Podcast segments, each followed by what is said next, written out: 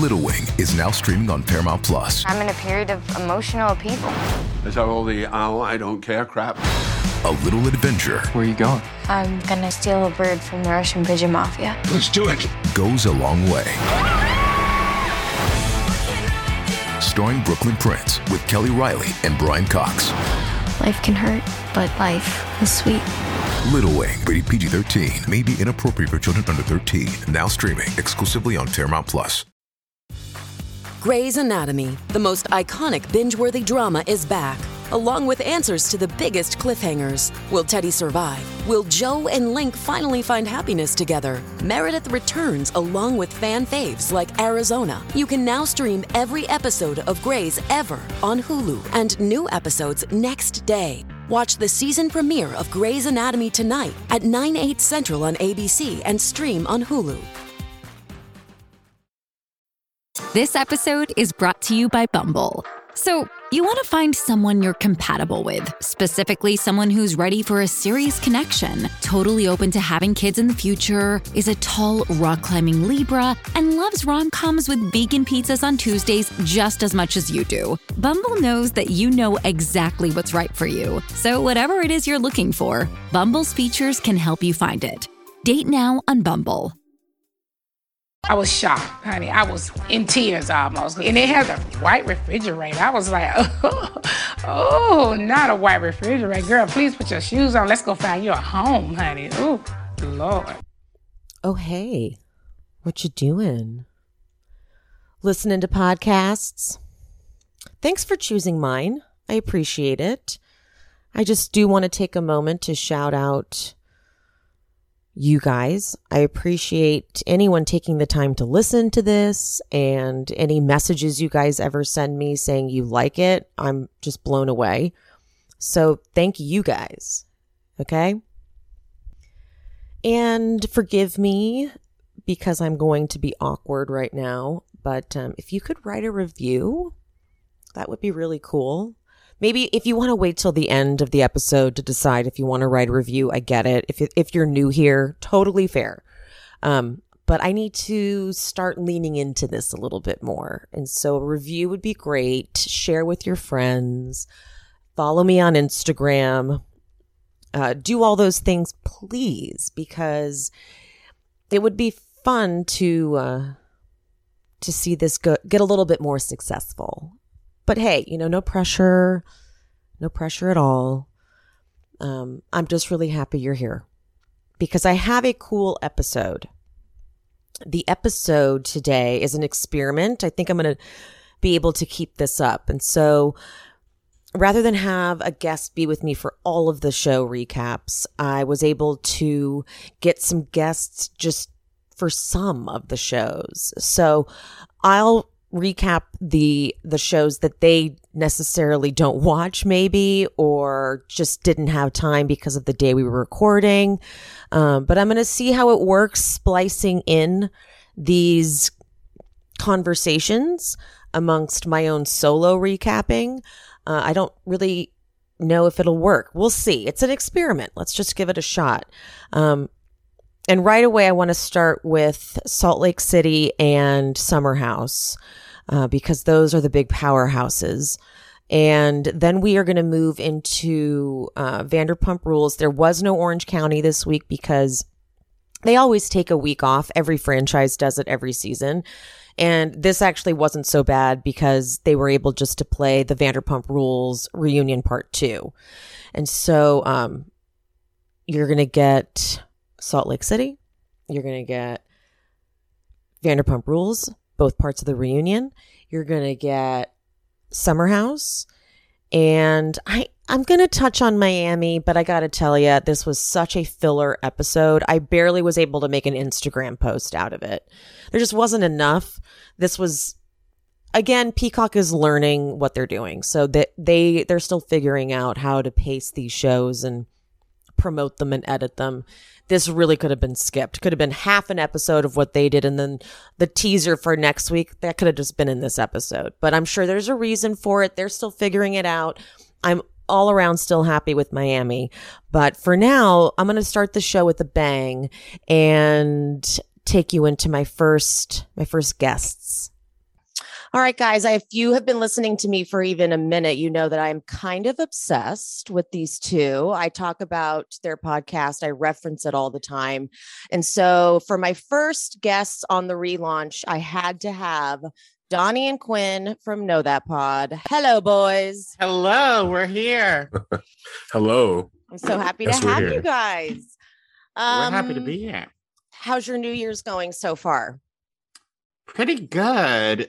When you said the word New Year's, I felt like it was 6 months ago already. But no, only 25 days. Right? Oh my God, it's less than a month. I know. Jesus. So maybe not good. The theater you worked at closed down, right? It did. And we reopened in April. So I'm unemployed until then. So wow, if anyone that's a listening, long time. Yeah, it is. And I don't qualify for unemployment. So if anyone has any odd jobs they want me to do, I'll clean your house in my underwear, whatever you need, I like how you specified in shit. Can you select in your underwear on TaskRabbit? Maybe you could. Yeah. A little under the table deal, a little cash deal. Exactly. I'll sweeten it up for you. All right. So we're going to start light today because I think that's just the way to do it today. Yeah. Summer House. Did you guys Watch What Happens Live after the episode? We did not. You did not. Okay. So Amanda and Sierra were on. I have to tell you, I'm not connecting to Sierra. I didn't connect to her last season. And I'm just sort of living in that still. Like on Winter House, I wasn't really loving her. How are you feeling about Sierra? Here's how I feel about Sierra. And I think me and you talked about this before. I think when you came on Quinter House. Get it right. When we covered it. Let me get it right. And I think the problem with Sierra is that there's so much of her that we don't really see because she's always there, usually as a prop for guys. And we don't really get to see like who is Sierra herself. Like she's a nurse, but like, where is that shit at? There's so much about her. She doesn't put herself in the way like, Paige does, or, like we don't get to know her that way. I was going to say Danielle, but I don't think that's true. She puts herself in, it's just boring. I know. Right. But I love Danielle, but you're right. She's just kind of like naturally not a very exciting person. Very, very ho-hum. I think Chelsea from Oh No Chelsea now said that Danielle was Lindsay's support animal. And that is absolutely correct. That's so accurate. But now she's like, in this last episode, she was Kyle's support animal too. So that's a very good point. Yeah. Getting back to Sierra, she doesn't show enough of herself, and we haven't been able to connect with her. And this is her third season, so are we ever? Donny, yeah, no, I agree. She's just kind of there for me. She's like one of the decorations they hang up before a party. But I would rather have people like that than people I actively dislike, not because they cause drama. Like Alex, I do not like. He's such a tool and boring, like actively boring, where Sierra is just like there, but I wouldn't necessarily say boring. Okay. I agree. I do not like that Alex character one bit. No. Do not breakfast shame them. What are you doing? I can tell by what you ate today. Like, please. I mean, have you ever seen a man who looks like a worse lay? Oh, have you ever in your life? 100%. The most disappointing penis in the world. I was saying it as a top. I think he'd be a bad bottom. Like he just seems disappointing in bed overall. First he shames them for what they ate for breakfast. Then he lists what he ate for breakfast. Yeah. And you sound like an insane person. True. He does sound like an insane person. It didn't work on me because I'm vegan. So I was like, you ate meat. Okay. Yeah. He's like, I had a pound of turkey. I had a whole head of broccoli. And I'm like, stop. Okay. Yeah. No one wants to eat like that. And when he shamed them for their breakfast, all they had was eggs, bacon, and toast. It's not like they had like leftover pizza and beer. That's what I thought he was going to say. I thought it was going to be like a Lisa Barlow having Kit Kats for breakfast. Yeah. But it was like, they had a well-balanced. You like broccoli? Like if you don't have broccoli at breakfast, that means you don't like broccoli. Okay, bro. Yeah. They had the grand slam at Denny's. Who gives a fuck? I could not. We didn't get a lot of him in the first episode. And so I was like, oh, I'm interested to see how a diehard trainer will do in this environment. Because this is a hard... Why were you ever? This is a hard environment. Right. I assumed that casting would have vetted him, but I guess we've learned that casting just, they're like, oh, cool. You know someone? Paychecks. Just come on. Yeah. It's like the federal government. They're just collecting paychecks. They're not really doing any work here. He showed up in a slutty tank top and they were like, you're in. Right? That was, yeah. I was so disappointed in that choice. I was waiting for him to make sense. Like I was waiting. I thought, okay, like, sure, what would a trainer do on this show? But they must have vetted him. They must have interviewed him. They must have auditioned him. And then every single time he kept talking, I was like, you need to shut the fuck up and get out of my house. Yeah. Yes. Yeah. Paige should have kicked him out instead of those girls. 100%. It wasn't until he was talking to that girl at the party that it like truly sunk in how boring he is, because that was just basically a monologue. And I felt like that was his audition to be on. Like it was the same kind of energy. And I said, who sat with him in a room and said, yeah, we need him? Maybe they wanted because they thought he'd fail. Because like even when he was like talking about everything he was into, like, oh, I played baseball, I played basketball. I'm sitting there thinking, so you weren't really good at any of those things, huh? Because if you were, you would have only played one. Okay. Second of all, when he was talking to that girl and she was like, oh, I like burly bearded types and everything. I'm like, same girl, everybody does now. His whole type is out. Like Muscle Boy's like, you got Timothy Chalamet, you're not in anymore. You're wasting your time at the gym.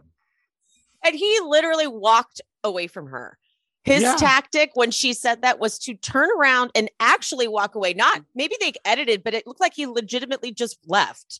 He didn't like pretend walk away and turn around, be like, I'm just kidding. I think he left. He just walked away from her. What an asshole. Hey, if you build it, they won't always come. Okay. For real. So the episode opens with the remainder of that Amanda Kyle fight. I'm just going to say it. It's just dark between them. I've said it a few times. I don't think it is, though, because remember when she was laying in bed when Kyle was out and she's like, a couple weeks ago, this happened. So it's like, oh, God, even when cameras aren't there, this is happening.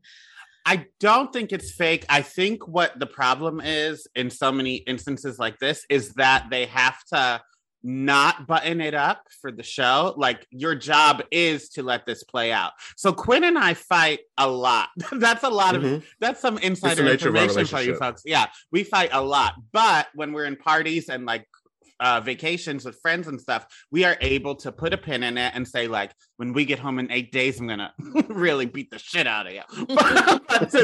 But like when we're here on this vacation, we're gonna make it fine for everybody. But that's because of Donny. That's because Donny is a wasp. I come from a couple that will argue and destroy everybody's time. Right? Like anybody who's ever seen Why Did I Get Married? That couple, Tasha Smith and Michael J. White, that is my parents. The dumb jock and his crazy wife who fight all the time. So that's what I'm used to. But Donny's introduced this, wait till we go, you just wait till we get. And we do that thing until, and then we're like, oh it's great to be here. So good to see you. Oh my God. I found an old journal recently and in it, in it, I said, I can't wait until I'm married and we can fight in the car on the way to a party and then have to pretend that we're okay when we're there. That was a goal? This is what I dreamt of in high school. Care for what you wish for. In high school? I love that in high school you were looking for a tumultuous relationship that was like, you know, sweeping things under the rug. Very healthy. Good goals. You know, we all need them. Yeah. Realistic, though, I have to say. That was just like you had a good sense of what relationships were, at least. Yeah, so. I'm manifesting yourself. I never saw that for myself, but here we are. Here we are. I feel like, because, you know, Kyle's so hungover, so now he's like too angry to hear her. I just recognize this fight because I've only ever dated guys with drinking problems. So I was like, you know, so I was like, this is never going to change. As long as Kyle just is playing the, like, I was just having fun card and not realizing that A, you're completely unattractive when you're blackout drunk and your girl is sick of seeing it. B, I know what it's like when your partner gets drunk and it's like a problem when they get drunk. As soon as you see the buzz kicking in, you're like, oh, fuck, I'm about to lose him for the night. He's gone. Mm-hmm. Nothing matters. And then tomorrow he's going to be defensive because he'll be hungover. So this is like this. You've seen, I'm sure this pattern is so practiced for them. So him screaming at her as she walks out, she wasn't even jaded. She was like, no, she was miserable. And her face, just like the crying, that cry face where like it's all puffy and swollen. Even though Paige tried to tell her she didn't look like that. I was like, don't Paige lie. Is very nice. Because especially with cameras being there, like she'll find out you lied to her face. Then though, the way Amanda treated Kyle the rest of the episode, I was like, what's the point of being in this relationship then, you guys? Yeah. And where that's what we? I mean. That's when it like clicked for me that this is what their job entails, to let it play out, because that's when it would have been different for me. Like, I understand you are not happy with Kyle, but this is the 4th of July party. All your friends are around. This is the first like real party you've had for a year and a half now. We brought extras in, and you extras still are present. And yeah. But like, she was so blatantly mean to him that it was like, you hate him now. It's official. I get it because I've been there, but you hate Kyle now. And I'm like, how is marriage going to help that? Marriage helps you, in my opinion, it just teaches you how to more efficiently hate somebody. So that is not a good place for them. If they're already at resentment, that's not really. I mean. Because I think she said that they're in like couples counseling. She said that last week. Yeah. Okay. Now, I'm not one of those people who think that that's a bad thing before you get married. I don't think couples counseling, especially if you've been together long term, because they've been together for 6 years, 7 years, and engaged for 3. So that's fine. But it's the resentment. I mean, like, you're in couples counseling and it doesn't seem to be working, and you're still getting married. That's the problem. Yeah, I think the problem is that they Nick and Jessica themselves already, because when he was saying that they work together, both on the show and with Lover Boy, and they live together and they're in a relationship, like, there's truly no way to escape. If you didn't hear that, Quin just announced he would kill Donny if that was the case. I would kill Donny if I had to work with Donny in that many ways. If every facet of your life is your partner. And that's why I feel kind of scared for Amanda, because she can't leave Kyle. Right. Mm-hmm. Mm-hmm. Like, how are they going to, they wouldn't, Kyle is the one who basically started the show. Yeah. So like, he's practically a producer. Have to go. She would have to go. And unless, when does she even do without him, unless they do like 2 different summer houses and like Paige. Amanda doesn't need a summer house. She doesn't bring enough to have her own summer house. Let's just be real here. Exactly. I like Amanda, but the most interesting thing about Amanda is Kyle. Exactly. So it's like, watching this fight was so dark, because I was like, oh God, she in a normal setting, she would probably be done. Mm-hmm. She would probably, granted, we stay in unhealthy dynamics for a while, but they've been in this unhealthy dynamic pretty much their whole relationship. Yeah. By now they'd be done, but she can't leave the show. Like, she's off the show. She's got to go figure something else out. Mm-hmm. And then Lover Boy. Yeah. It's a 2-prong situation. Uh-huh. So it's dark to watch, especially because they got married. Like, I remember when the trailer happened, we were like, why are they giving us this whole like, will they or won't they get married bit when we know they get married?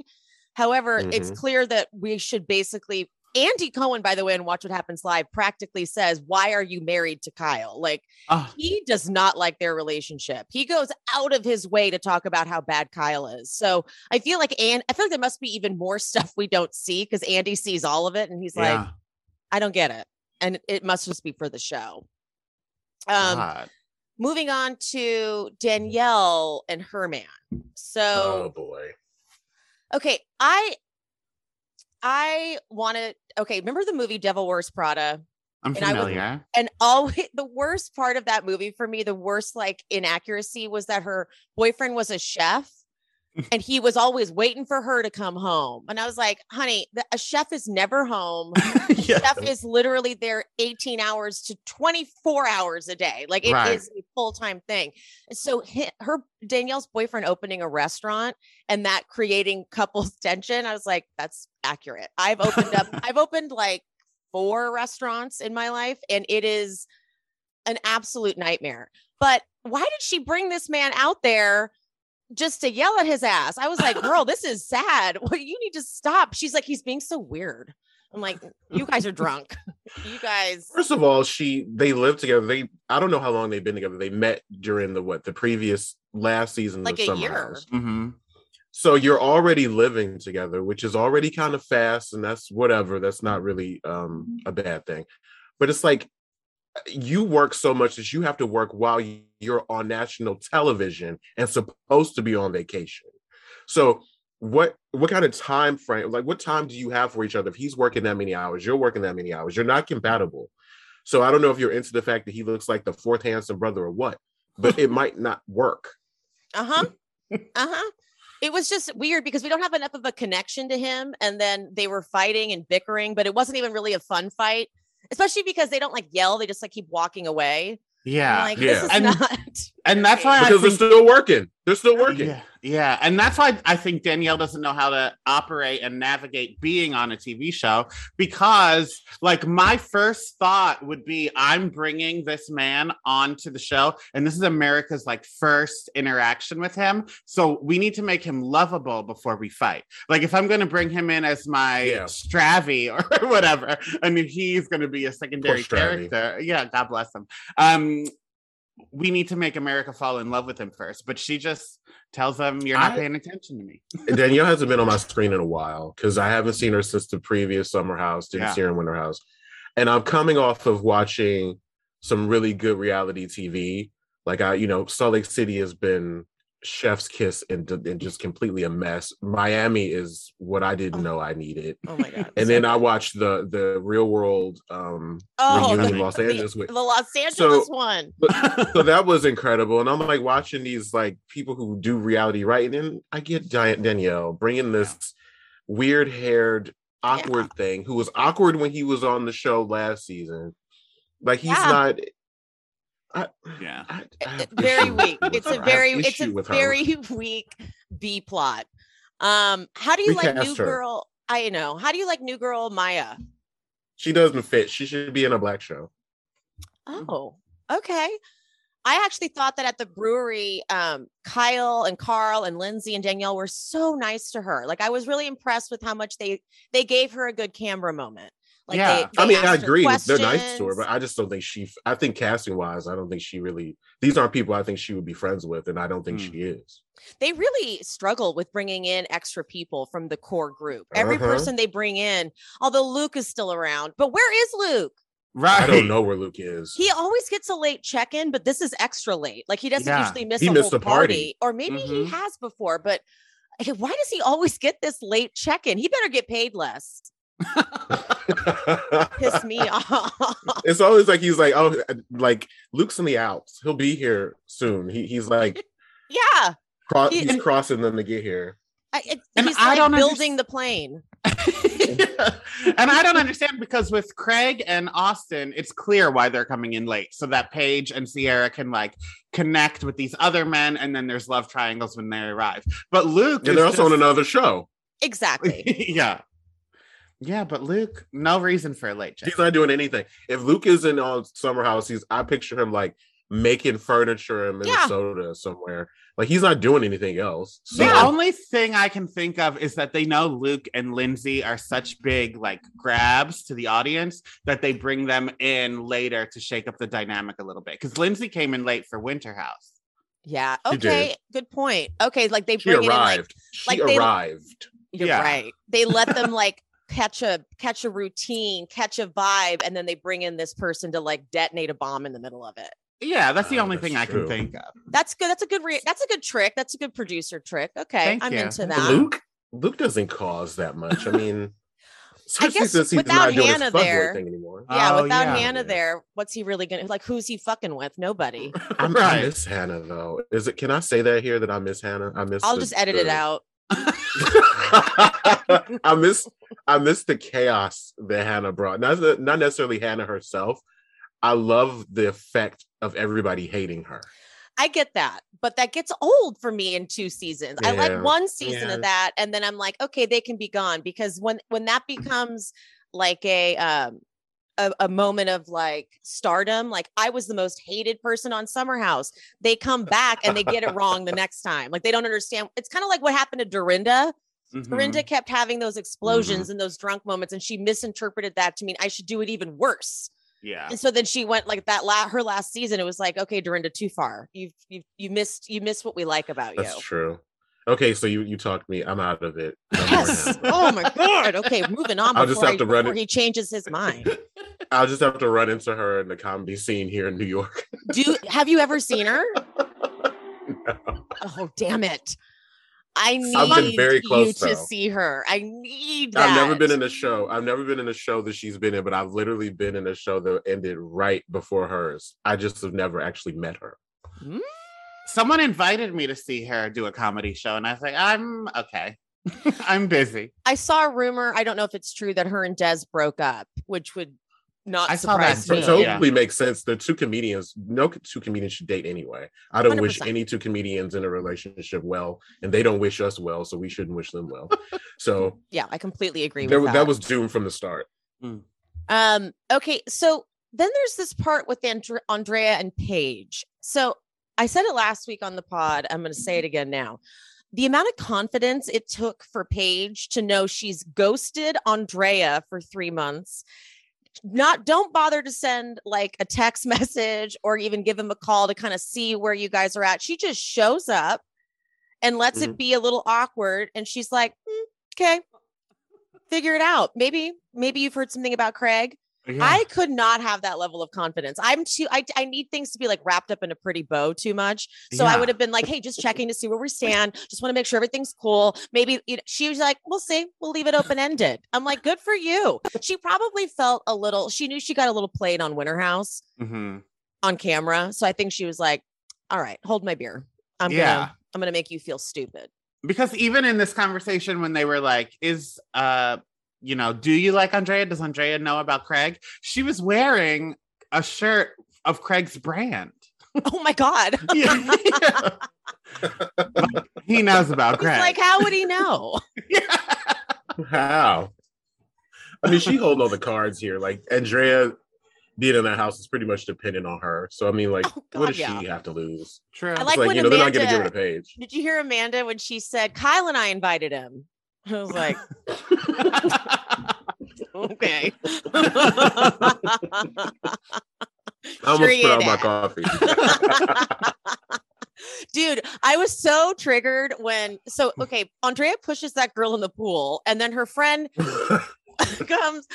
I mean, don't get me wrong. It was so juvenile of him to actually push someone in the pool that wasn't they wasn't like playing along. Like he just like went out of nowhere and pushed some girl in the pool. Weird move.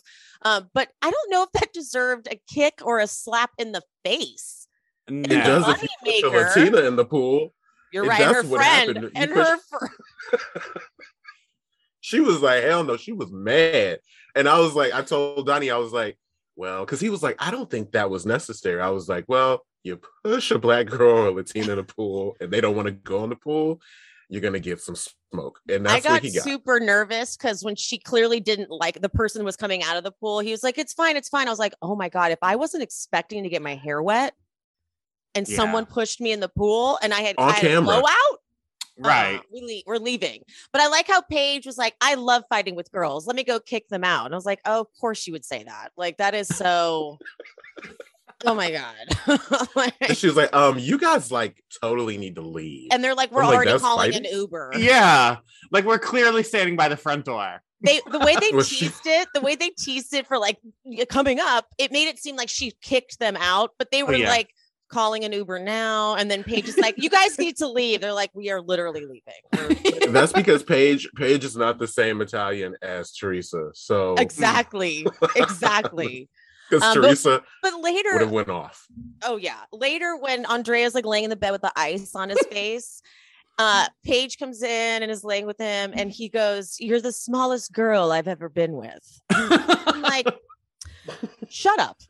I think that's something I've always wanted a man to tell me, but just know it'll never happen. I'm like, Paige, go away. Well, that's what, when he was making her pasta, I said to Quin, I was like, be quiet. Like something big was going to happen. I was like, be quiet. I need to see how much pasta she eats. And he said, why? Did you like read something that is going to be a plot point? I was like, no, I just want to know what like a real serving is supposed to be. Because I would have ate everything in that box and in that jar by myself. When I was watching Miami, Nicole and Lisa are out to dinner, and when they greet each other, they're like, "Oh my God, I love your body. Oh my God, we have like the same body." So when they ordered food, all I could do was stare at how much they actually ate of the food. Yeah.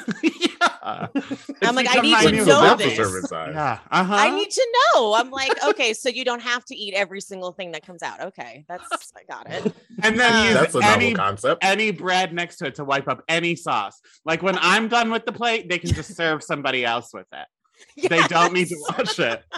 It looks like the entire cast of The Sopranos just ate.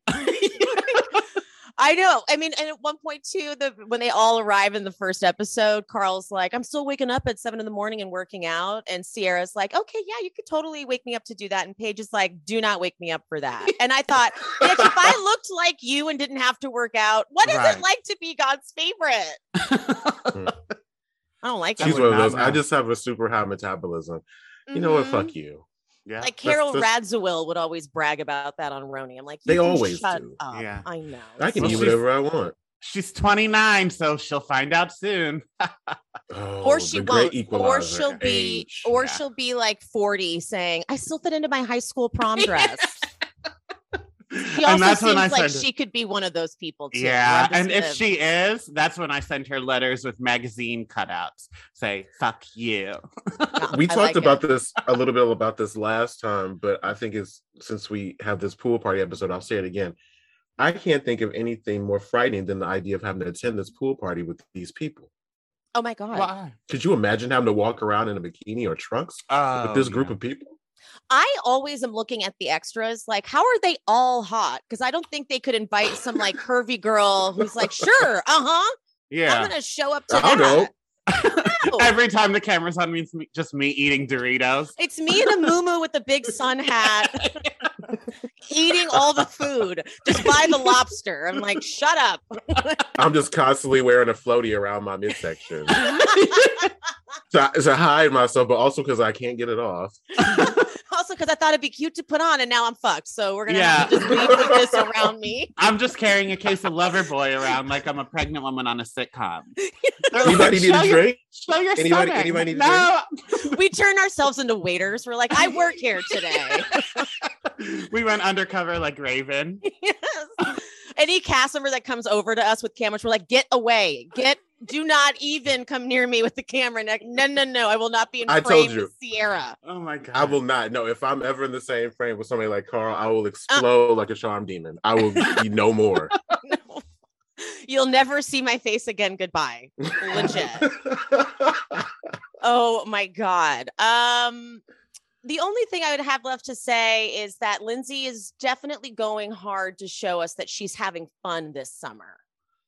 And I know we got that from the trailer, and let's not forget she had a rough Winter House. She did. And so I think she came back like, I may have just had a miscarriage, but I'm not letting that stop me. I'm about to show you all that I am the most confident bitch in town. And I think we all love Lindsay, like, right? It's just agreed that we all love Lindsay. So she can kind of do no wrong. Course. Because even when Lindsay's being wrong, it's good. Mm-hmm. You know, absolutely. Like even when she's irrationally angry, we're like, yes, we love our imperfect queen. Mm-hmm. And I like that she like gave us a warning. She was like, I'm sure that it will emotionally take a toll on me, but until it does, I'm just going to fuck whoever I can find. It was such a good Lindsay line. She's like, look, this is probably going to backfire, but fuck it. We're going for it. Cameras are, we're rolling. Okay. And I do Munchbox. And I was like, Queen, be honest. Thank you. They were like, ew. She's one of the best to ever do it. Right. She's one of the best to ever do it on Bravo. She really has, you know, they should, I think it was you guys with Ono Chels saying that there should be an employee of the month. Mm-hmm. At Bravo, and and Lindsay would get it. She absolutely Lindsay would get it. Lindsay, Ashley Darby, who else? Somebody else really does the work. Marlo, like there should be like a section. They're like, oh, they just sit back. They're like, they can't all be like them. Mm-mm. You know, no, can't all be like this. Like sash. Yeah. Mm-hmm. All right, let's go into the heavier stuff now. Let's take a deep breath in. Let's exhale out. All right, it's time for Salt Lake City. All right. Okay. Yeah. It's been a lot. Did you guys see Andy, the clip of Andy's Sirius XM radio thing about how they're talking about a lot of things? About everything. Everything. He did use the word disgusting to explain it. What? Is that your doorbell? It is. Yeah, we have a... Is it... I think it's a serial killer. Is it time for your haircut? Delivery. Okay. No, I think it's a delivery. Okay. All right. Continue. You two talk and then I'll come back. Okay. You can edit that out. I'll edit. No, I will keep it. It's real. It's authentic. It's raw. I love it. How do you feel about it? How about that? Because I'm kind of at a loss for words because I get that he's stuck before he can make a true statement, but he did say outwardly Jenny's posts were disgusting, which I needed. Somebody needed to say that. Mm-hmm. So what complicates this is, like, in my opinion, they have to keep the show going because that's the goal, to keep the show. Whenever you change the dynamic, that's always whatever. And now they're faced with probably losing Jen Shah, losing Mary, and losing Jenny. And losing Jen Shah and Mary are huge losses to Salt Lake City. And if you add a new character, a new person, who was a fan favorite like Jenny, because Jenny was pretty well liked, that's a tough spot to be in. That's the business part of the problem. Now, the disaster is the public relations part and everything else, which is the comments that Mary made, which were insensitive to Asian people. And then you have the comments that Jenny made, which was insensitive and offensive to everyone, and I believe. So it's like, what do you do about that? If you're going to fire Mary anyway, you have to fire Jenny off top. Like, you just, that's just not even, like, you can say there's a conversation, but there is no other way around that. And not just as a Black person, which of course I am offended by what Jenny has said on her Facebook, but just like the anti-vax stuff, like all of those, like so many of those posts were offensive to so many different people. And we all know the overlap in between being homophobic, racist, anti-government, anti-vax. Like, I have to believe that Jenny checks all of those boxes. I love Jenny's children, but now I know they will never, ever be with a person of color. And that is very troubling to know. I can't enjoy Jenny anymore. So Jenny either has to go or I can't watch the show anymore. Mm-hmm. So that's how I feel about it. As much as I would want Mary to be held accountable for what she said, we have to do that. With Jenny has to go. She has to go. There is no other option. Donnie? I feel the same, but I think it's so tough because I'm getting so many messages like, why doesn't Bravo vet their people? But Bravo doesn't care. Like, because half of this country voted for Trump and half of the viewers agree. Jenny's follower count on Instagram went up after all of this. Like, she lost a bunch, and then, like, in new followers, it went up past her original number, which is disgusting. But it shows you that in terms of, like, a business, Bravo doesn't care. So that is the tough part, because, like, a big part of me doesn't want to watch, but then we have these platforms where, like, this is our whole brand now, is to talk about these shows. So wait a minute, how many followers does she have? Like 35,000, I think. And now she has 38. Wow, it went up even more. Wow. So, that's crazy. It's kind of like what happened with Kelly Dodd. Yeah. It's like she just found her demographic. Mm-hmm. You know, someone on Twitter about all of this said, quiet racists love to support loud ones. And I was like, that is exactly what's happening. Exactly. I think because in the case of Kelly Dodd, the reason why she was so confused about everyone wanting her fired was because she also had the same amount of people saying they loved her and thank you so much for saying what we've all been thinking. And I think that's what is the most frightening for the people that, I'm just going to say it, that people have, the people that have sense. Yeah, I swear it feels like there's a mental handicap or disability that comes with people who are racist. It's almost like a learning disability, like an inability to, like, put logic in front of them, lack of education, all that kind of stuff. The thing that's so scary about the Jenny stuff is like those posts were right when she would have been in the talks to be on the show. Like that was right then. And so she made a whole new Facebook page, but maybe she thought she deactivated that account. Maybe she thought just by not logging in, it was deactivated or something. But Facebook is forever. Facebook is forever. And it was the one that killed me was the George Floyd of, you know, the article of that. I remember that being passed around when it happened that he overdosed. And just number one, what person swallows a bunch of their drugs right as a cop? Like that would be caught on body cam. Like, you know what I mean? Like if they hear cops coming and they like are flushing stuff down the toilet, but you just, that's expensive. You wouldn't do that. If you had like a fatal amount of drugs, you're like, bitch, I spent money on that. Like you toss it out of your pocket. That's crazy. But even if that was the case, it's very clear that the knee on the neck did it. Like even if he did ingest all those drugs, we literally see a knee on his neck and him not being able to breathe. Can you breathe with the knee on your neck? Please. Some racists, allow me to put my knee on your neck and we'll see for whether or not you survive. Yeah, right. We can be scientific about this. For 8 minutes, I'll put my knee on your neck and I'll lean on it.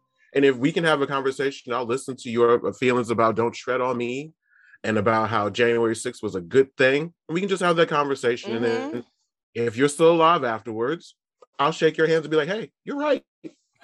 Did you guys know that Dolores is an anti-vax borderline QAnon? No, I didn't. Yeah. I didn't. It was such a blow. Like the Jenny, I kind of think about Bravo now as like pre-Jenny Facebook posts and then post-Jenny Facebook posts, because the next day when I saw the Jenny post the night before. It came up on Twitter. One of my friends on Instagram sent it to me and I posted it in my stories, went to bed and woke up and it was everywhere. And this sparked a whole conversation. I guess in Clubhouse one time, they found some website that said who everyone voted for. And they were doing like a game where they were like, okay, what about Meredith? Who do you think Meredith voted for? And Meredith voted for Trump, which I didn't see coming because she seems very liberal mama type of deal, but okay, fine. At the end of the day, rich people just want to stay rich. And that's what the Republican Party will do for them, especially Trump. Yeah. Trump went above and beyond to make sure rich people stayed rich. So again, you realize that, but Dolores was the biggest blow. Dolores being borderline Q.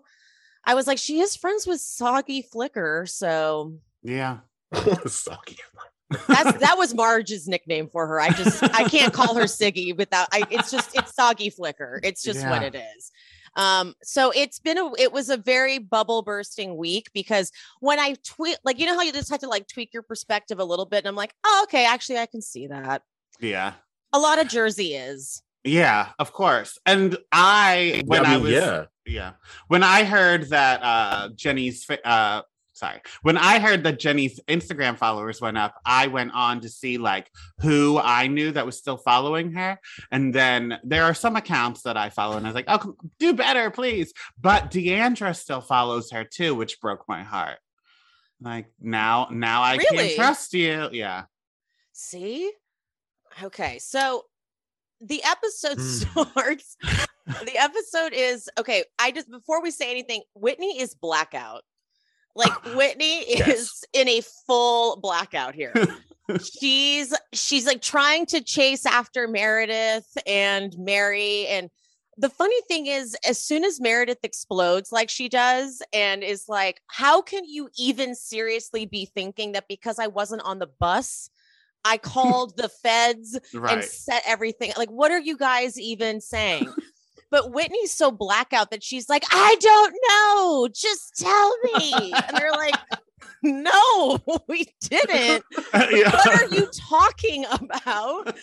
But Jen is really, because Meredith keeps leaving and coming back. She's like, I'm disengaging. I'm re-engaging. I'm disengaging. I'm re-engaging. Meredith is like one of those. Yeah. Like that Sunday comic family circus where you follow the line to see everywhere they went. That's what Meredith was. You're right. She went upstairs. She came back down. She went in the kitchen. She went outside. She went back upstairs. It's like she went everywhere. Love you, baby. I mean, iconic line though. Like, love you, baby. Bye. The way she says baby is like, it gives me chills. But Jen really does this, and it's a through line. She acts so dumb and innocent about the shit she used to do on Twitter. Like when Heather in her face is like, you called me Shrek. Right. She's like, what? That was someone else. It was not Twitter Fiona. Account. Right. Yes. I will say this to the day I die. She could have called her Fiona. She called her Shrek. But then when when Meredith threatens to reveal more, she still doesn't say what it is, but Whitney's like, I know what it is. Meredith was seeing a guy and Jen totally hooked up with them. And then they do the flashback and Meredith's like, I know that Jen has done some very questionable things to dig up dirt on all of us. And so what that leads me to think is that Jen's been out there fucking whoever she can just to get intel on the cast, like some rogue spy. Yeah. Like, dude, for what? Like, what is your goal with this? But it's just so blackout. I can't really focus on anything else because she's cracking me up. She's trying to stop everyone from leaving, but isn't quite sure what she has to say. And then at one point when Lisa's all mad because Jen called her a liar, she goes, Whitney's like, we're on the same team. And Lisa goes, no, we're not on teams. We're friends. And she goes, no, the team is us. And that's what I mean. There are plenty of reasons to like boycott Salt Lake City or feel like you shouldn't watch Salt Lake City, but the people that the people that say that, like, that aside, Salt Lake City's just not good, you're lying. Like, those are the reasons to stop watching, but besides those things, it is delivering. Yeah, no, like it is. And I like that Mary caught on, because Jenny off camera, when she had her one-on-one with Jen, what did she say to Jen? Because she keeps kind of having to apologize and say, no, I said something else. And Jen's like, you said, I mean, granted, Jen is not the most reliable source. Right. But not a reliable narrator. I already did think it was kind of weird that Jenny went to Jen with like anything. Like, when she went even about the private investigator, I was like, why would she, like, what's her alliance to Jen? I thought that her and Meredith were closer. You know what I'm saying? Yeah. I thought that she was just introduced to Jen. So I was kind of weirded out that she had that conversation, but Mary catches it. Mary's like, you guys don't see what Jenny just did here.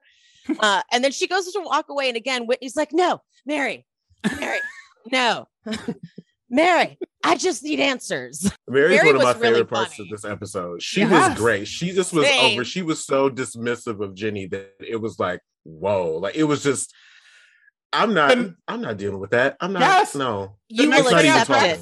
Yes. You will accept it. Whoa. Yeah, no, it was funny. Dude, when Meredith calls Brooks, that will forever be the most savage conversation. Like, they just snarked out together so hard. Just like when she goes, it's time to totally gut the whole friendship, the whole group dynamic. And she like flips her hair. I was like, you were like an evil villain in a movie. She is. And this is he's the devil's apprentice. Like, yes. He's the animal in a Disney movie. It's always like a villain and a little animal. He's the animal. That's exactly it. Oh my God. He's like a villainous cat. He's Diablo. That is the most accurate. That's exactly what it was. Like, she called her pet and they talked evil. Her familiar. Yeah. Yeah. Her crow in a little tracksuit. Jen though, like, she had just on the bus, she was so sure that Meredith and Mary called the feds. And that is why these false accusations are happening. And then all it took was Meredith being like, no, you absolute idiot. Like, that is not what happened, for her to be like, well, that's what they told me. And I'm like, you're not even thinking about logic here, honey bunny. No, Let's think about the mental state we've got right now from Jen. Like, last season, there wasn't a federal indictment against her. She wasn't facing federal prison time. So now we have Jen already crazy, plus this. Like, she's batshit crazy this season. She is. She's facing federal prison time. But I really loved it. I was telling Donny when we were watching, like, I love when Jen, like, flips out. Like, I love, like, how she was, like, yelling at everybody and mad at everybody. And then, like, run into the house and, like, Lisa's like, I'm not going to follow you. I didn't ask you to follow me. Like, it's just, I love it. It gives me life. Yeah. And I don't know if it's a fashion choice or if it's like just the wear and tear, but her nails were every other one was done. So that makes it even more unhinged. Yeah. And especially because it's like a really prominent nail. It's like a very long pointy nail and then one that's not. It was pretty sad. The next day though, the way Meredith tears through that house, but when she screamed, my family is off limits, I was like, yo, abort. You guys, she might kill all of you. And what, did I miss it? What, like, originated that in the morning? Did she wake up from a dream thinking about it? Yeah, or her meds wore off. That was, I thought that was when she heard the accusation that she didn't go to her father's memorial and that she just either skipped it because she didn't want to go or because she called the feds. It was the night before that happened.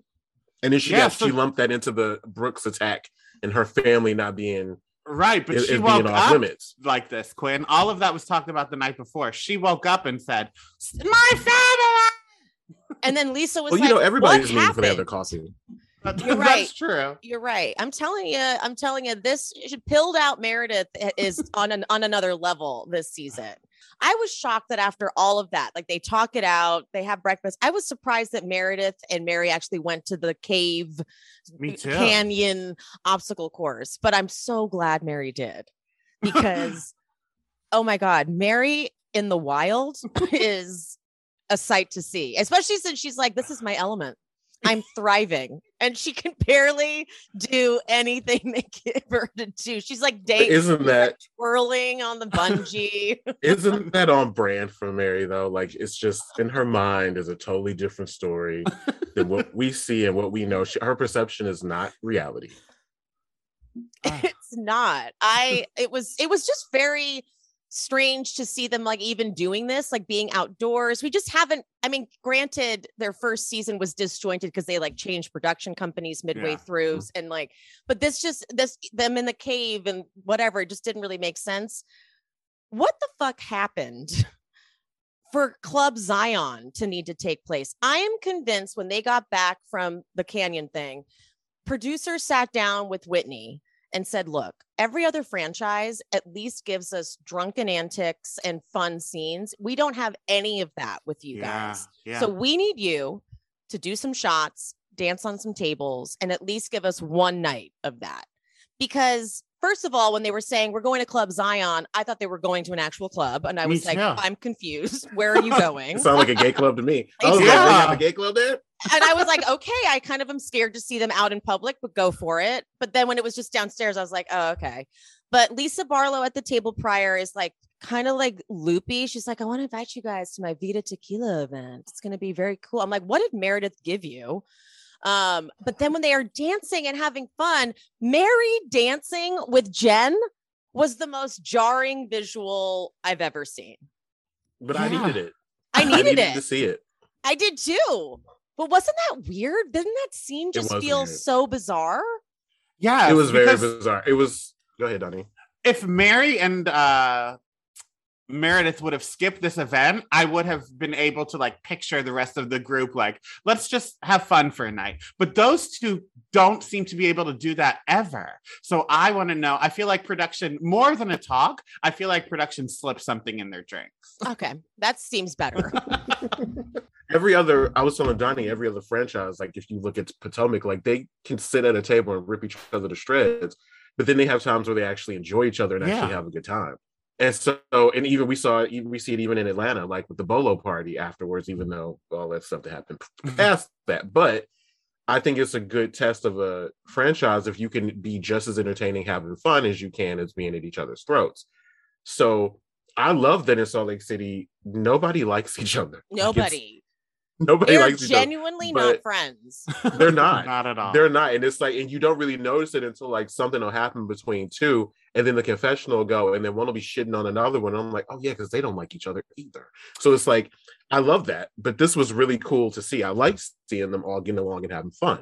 I mean, I get what they did. They were like, okay, guys, our jobs depend on us having a good time together. So let's just get wasted and go with it. Mm-hmm. And I was obsessed with the next day, the like palpable hangover, Whitney not knowing how she got, I mean, the scene we have Meredith is waking up Lisa with this big brush, this like paintbrush thing. And then they pan over and it's Jen and Whitney in a bed together. And Whitney's face when she wakes up is so perfectly like, I was blackout. How did I get here? Why am I in a bed with Jen in Lisa Barlow's room? It was so covered in eyelashes. Perfect. I was obsessed. It was very like when Bethany woke up at Bluestone Manor in the fish room. And she was like, why did I sleep in here? Is Betty Ford open? It's one of the best moments. I think about that. The fish room. Once a day. So, but then I also loved Mary the next morning too. She came out, she's like, why are you guys awake? Her hands are on her hips. She's like, how is that even possible? She's like, I wasn't even awake. I just remember 3 bikinis. And I think that's kind of my favorite thing about like when you're on a trip, if you're like when you can all wake up the next day with that collective hangover and be like, I don't remember, when did we do that? And have to like piece together the debauchery from the night before. Nothing really bonds a group more than that. It's true. Then what? Yeah. Right. So how did this happen? Yeah. Mm-hmm. And a Sunday brunch is the same vibe too after a night out. It's just the party itself is like a bonding experience, but then that next day is like an added bonus. Because then someone always remembers something you don't. Yeah. So they're like, do you remember when we went and got tacos? You're like, no. Oh, we went and got tacos? Yeah. Because then you're like, I ate pizza when I got home too. Yeah, that's why there's an olive in my hair. It all makes sense now. Oh yeah, I love that. When Jen came in, she was like, I found that sandwich you were eating, Whitney. Yes. Because it was probably like in the bed, like she was probably like falling asleep eating the sandwich and then just passed out. It's a good move. It's a good move. It is. I was interested in how they like planned this whole trip out in terms of how they showed it to us. So like the first night is an absolute disaster. So then they were like, we have to have at least one good night here, you guys. So we're going to pull it together for one. And then we see next week, it's all exploding. Oh my God. By dinner, it's hell. And Lisa Barlow on the hot mic saying, fuck Meredith. I hate Meredith. She's fucked half of New York. I can't wait. That was New York. That's the way she said it. New York. And that was because remember Andy teased us because they were about to film the reunion and he was like, something happens in the last episodes of the season that rock their world going into the reunion. Yeah. And I mean, Meredith and Lisa, I saw them having issues last season. I was like, oh, they're one notch away from a feud. Yes. And they're not the type of people that should have a feud because you can tell they are all keeping each other's secrets. Yes. They're just waiting to like, what do you want me to say? I'm going to say yours first. And then you're like, which one are you going to say? Because then I'll say the other one because they probably have so many secrets. There are like levels to the secrets. Like I'm going to tell a level 10 secret. How about that? You know what I mean? Yeah. Yeah. It's like the whole nuclear thing. Like it's, you have to get along. Otherwise the other option is annihilation. Exactly. Yes. Like it's kind of that happens on Beverly Hills too. I feel like Rinna and Kyle especially are like, well, what are you going to tell? Well, I'm going to say something. And they like get scared. I want those Harry Hamlin truths to come out. I know they're there. Too. I know that they're there and I want them. I think Rinna says she's asked to do Celebrity Big Brother every year and always turns it down. And she makes it seem like she's above it. But I think she's afraid to be on the live feeds unedited for 24 hours a day. I agree because Rinna's so thirsty. She would take any paycheck. So what are you talking about? Right. Rinna. You literally did Depends commercials. Like, please, like you're not above anything. So no. I agree. I think she's like, no, I can't be in a show where I'm not protected. Mm-hmm. You know what I mean? Like her first season, Rinna, I love Rinna, her first season. She was so fun. And like Kim was such a mess that it was easy to be on Rinna's side. Mm-hmm. But it's like the fame really took over her. And then she realized like, oh, this can be a whole lot easier. All I have to do is just, target someone in a season. And then Kyle and I sit back and just attack her. Super easy for me. So what are you guys going to do if they don't fire Jenny, or like, what is the plan for next season with you? I'm still going to watch. I'm just going to say it outright. If I do watch, it'll be, well, thank you for your honesty. If I do watch, it will be pirated copies, because I don't want Bravo to get my like views and my money. So if they don't fire Jenny, it's a hard out for Donny. Like I'll watch online at like watchtv.com. I won't be watching at bravotv.com. Okay, fair enough. Maybe I'll do that. I'll do that too. I like that. Okay. I might have to see how they deal with it, because I did that with Brandi Redman, and I felt like she should have been fired immediately. So I feel like I have to at least be fair. Try to see what's going to be like. How are they going to try to handle it? I'm sure if she's still there, it won't be enough for me. So I'll be watching it pirated like Donny. But I have to see if she comes back, how they're going to handle it. That I have to see. I have to see how they handle it. Yeah. Also, if Jen goes to prison and Mary quits, I don't know if the show will be good. Like, besides keeping Jenny, I don't even know if I'm interested anymore. If we're down, and we don't have time to break in any new ones. Right? Exactly. They're filming. Yeah. Exactly. Yeah. No, that's a very good point, because I really wish Mary was coming back. I know that people wanted her gone, but I'm like, now that we've seen all these revelations from her mom, and I can put more context to Mary, because there was a piece missing that I couldn't like put my finger on. And I'm like, oh, she was fully brainwashed and manipulated, and like her family is strange too. So like this all kind of is adding up. And so I think that it would be much more interesting to have her back, so we can explore it in a more honest way. Yeah. Also, I would like to hear what the hell she has to say about that interview her mom did. Right. I'm like, what are you going to say about it? Another question, though. Roni's got some rumored casting things coming up. Granted, all the casting rumors for Roni have proven to be false. Right. But apparently, according to this latest one, all the three veterans are coming back: Ramona, Sonia, and Luann. I'm taking a hard stance. I'm not interested in watching Roni anymore with Ramona on it. If Ramona was gone, I would be willing to watch. But here's the other problem. I hate Sonia. I know that's the most unpopular opinion. Wait, I can't stand Sonia. I hate Sonia. Sonia Morgan. Hate her. She's the fakest person. Fakest person. Everything is for camera. I can't handle the drunk shit anymore. It's the same shit season after season. If she brings up her damn ex-husband one more time, I'm going to snap. So that's tired. And the Luann's just collecting a paycheck at this point. Luann's just, she's not really giving much. It's like Luann thinks she's Liza Minnelli. That's what I heard from somebody, a listener of ours, I'm sure, who had a lot of opinions about New York. And I think that's true. I do think that Luann believes in her mind she's Liza Minnelli. Yeah. Sonia entertains me on camera, but before Leah's first season was my first season watching, and then I went back and caught up to everything we missed. But up until I had started watching, I always assumed Ramona and Sonia were like the same person. Like, I knew they were two different people, but I was like, politically, they're the same. Like, rude to staff, they're the same, whatever. And then people were like, no, you're so wrong about Sonia. But I don't think I am. No, she's just as bad as Ramona is, but she knows how to like float out of it and be like, oh, no, I wasn't actually participating in that. I'm like, yes, you were. You were just participating in that. And so I just don't find Ramona entertaining. I wish I did, because it would be so much easier for me to enjoy Bravo, because she's pretty much everywhere. Yeah. But I can't. Yeah. I just can't. I can't get on board. I know Ebony's not coming back. That's for sure. Yeah. Why would she want to? Exactly. That was not a fun experience for her. I don't understand why she did it in the first place, to be honest. Like, I'm torn about Ebony. I think I've talked about how I feel about her.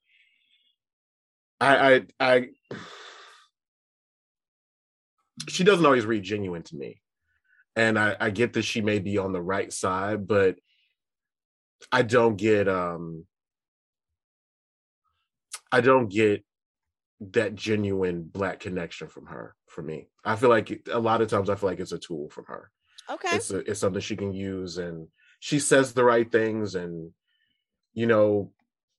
maybe it's because of her Fox News past, but I just it's a no for me, dog. It was from the beginning. Yeah. I remember you saying I don't trust it from the beginning. I just don't trust it. And that was before the Fox News stuff came out. Yeah. That's true. Like, because I didn't know she was on Fox News. Yeah. What about Leah? What are your thoughts on Leah?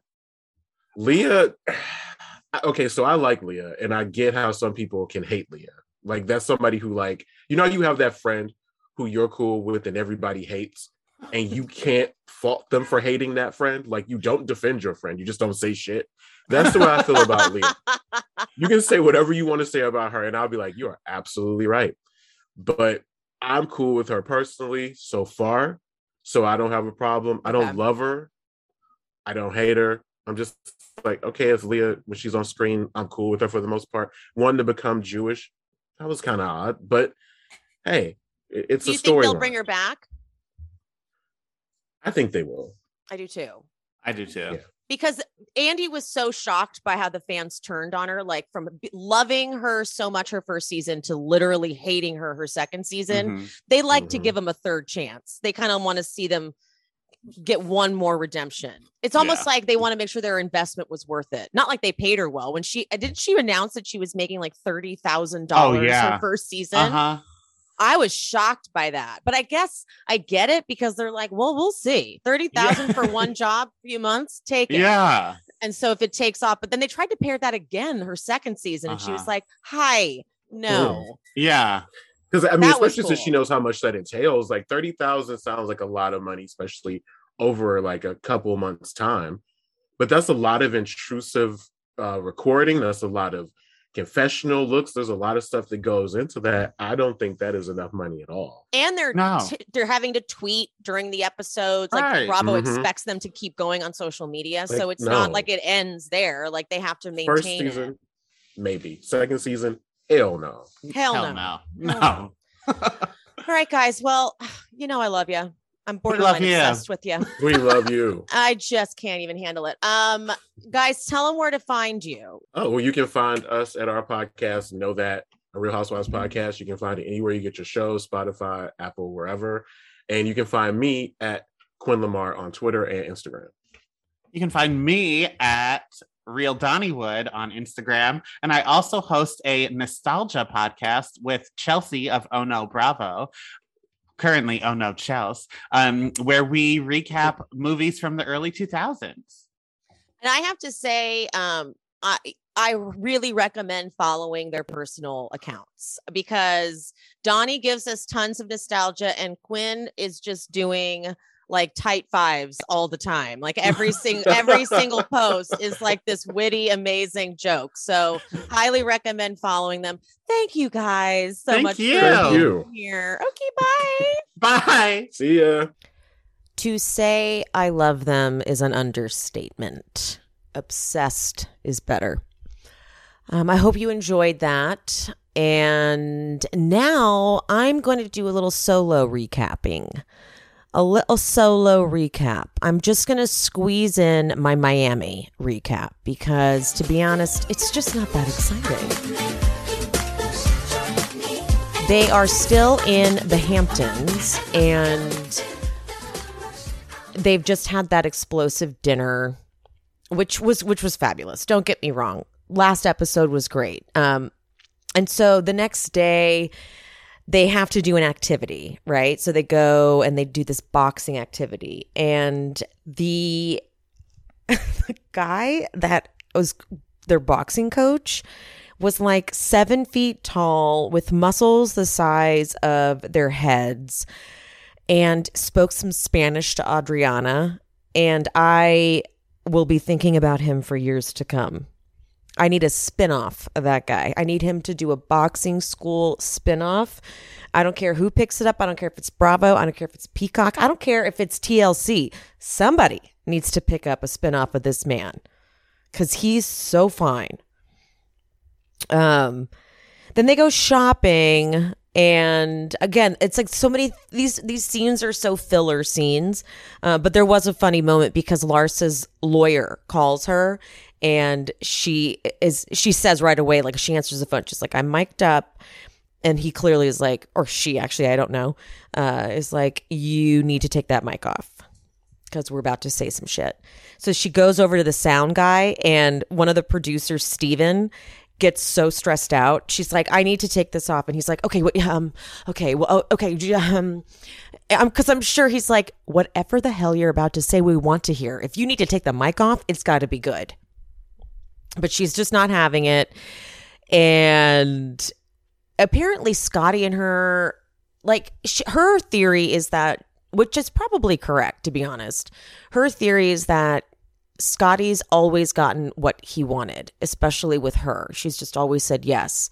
And now that she's being assertive, I don't know exactly what it is she wants. I don't know if he's just mad that she's actually divorcing him. But it's been 3 years. He won't sign. And he's throwing a fit. She's pretty good at remaining calm in front of the kids.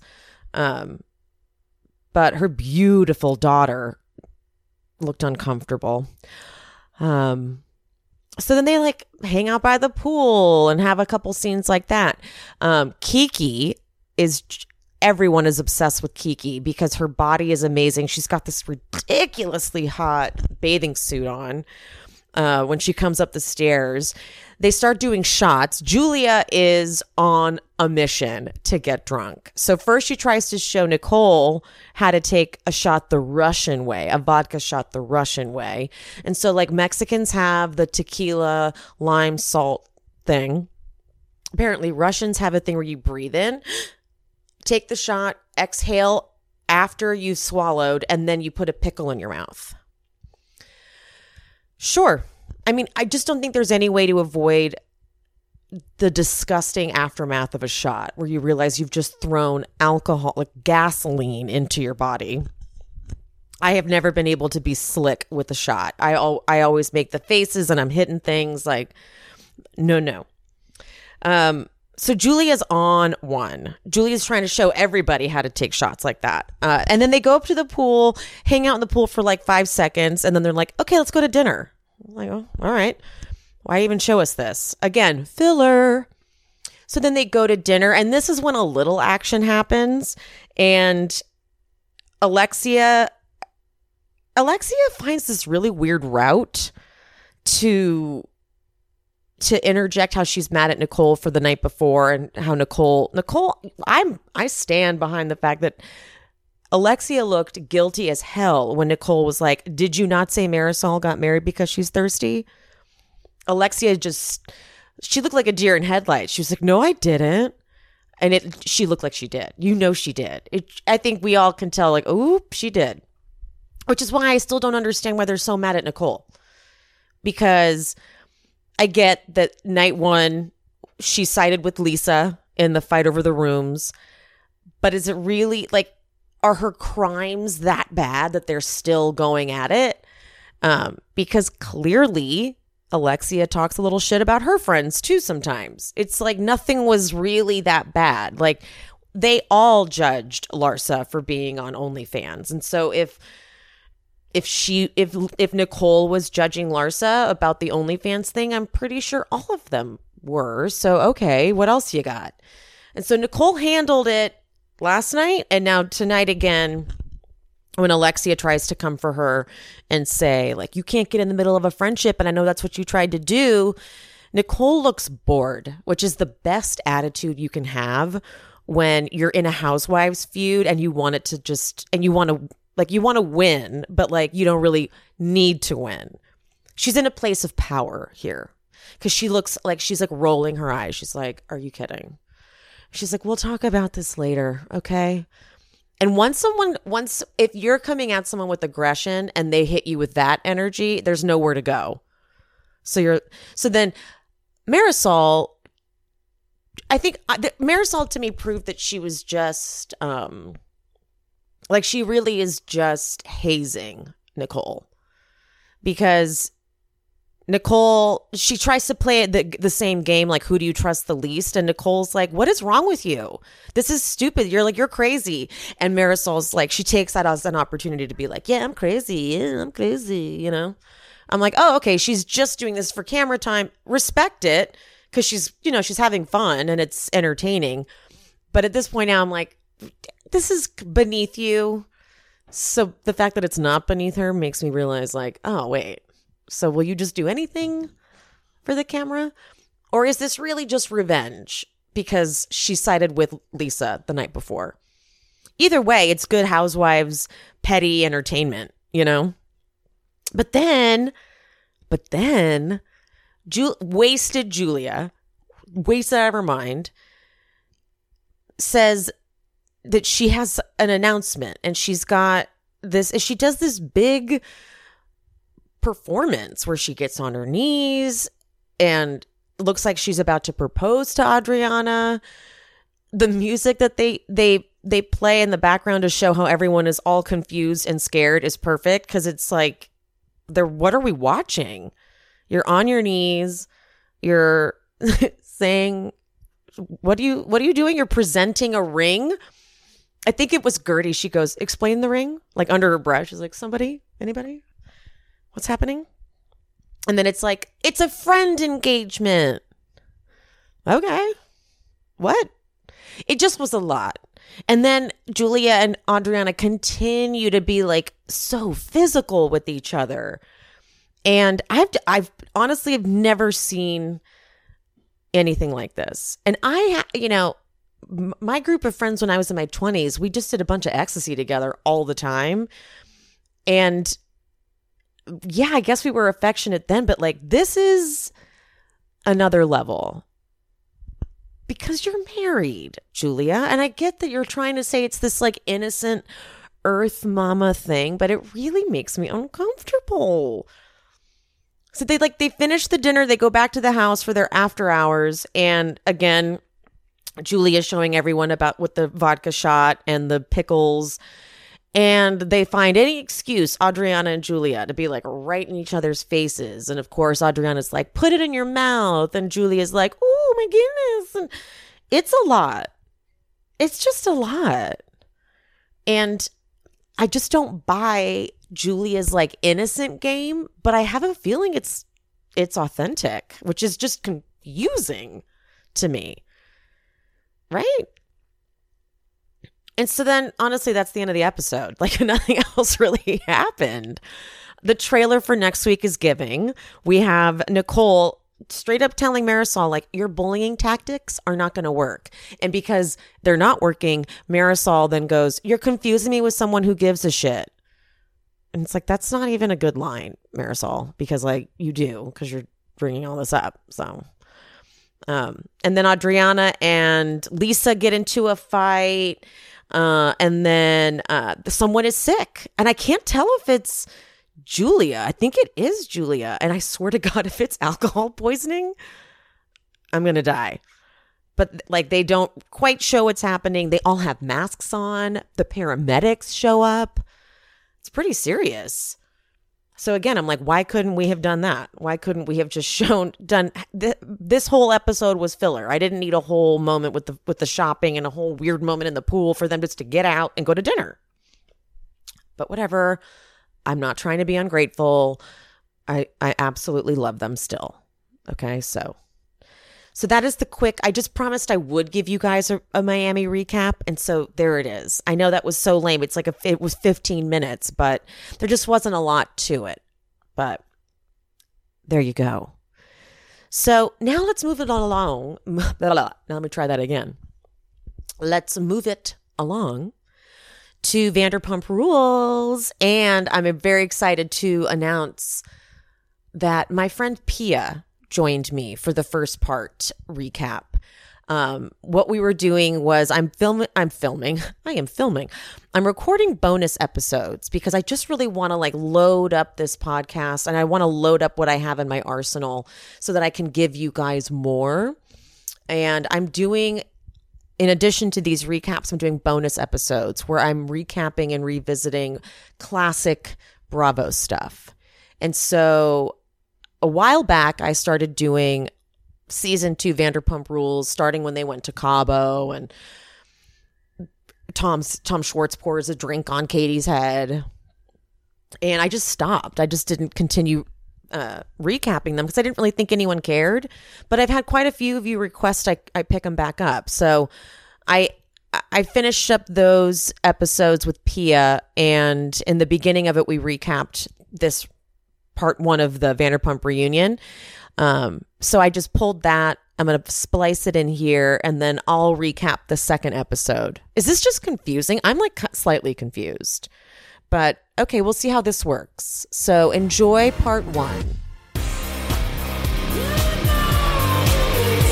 Hello, everybody. We're going to welcome back a guest to the pod.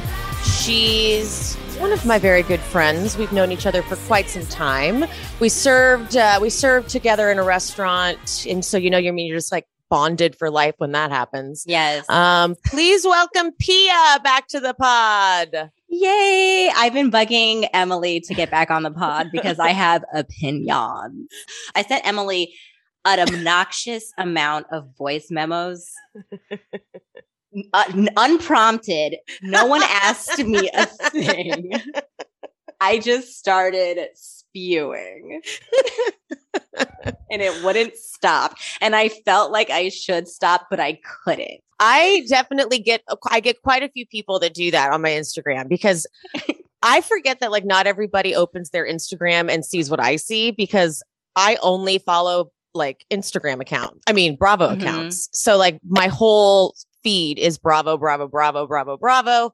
So people who don't have that in their normal life, they're like, hold on, I need to talk about something that no one else cares about except you. So I'll get like strangely long messages from people that are like 2 paragraphs, essays, just like letting me know how they feel because like their husband doesn't want to hear about it anymore.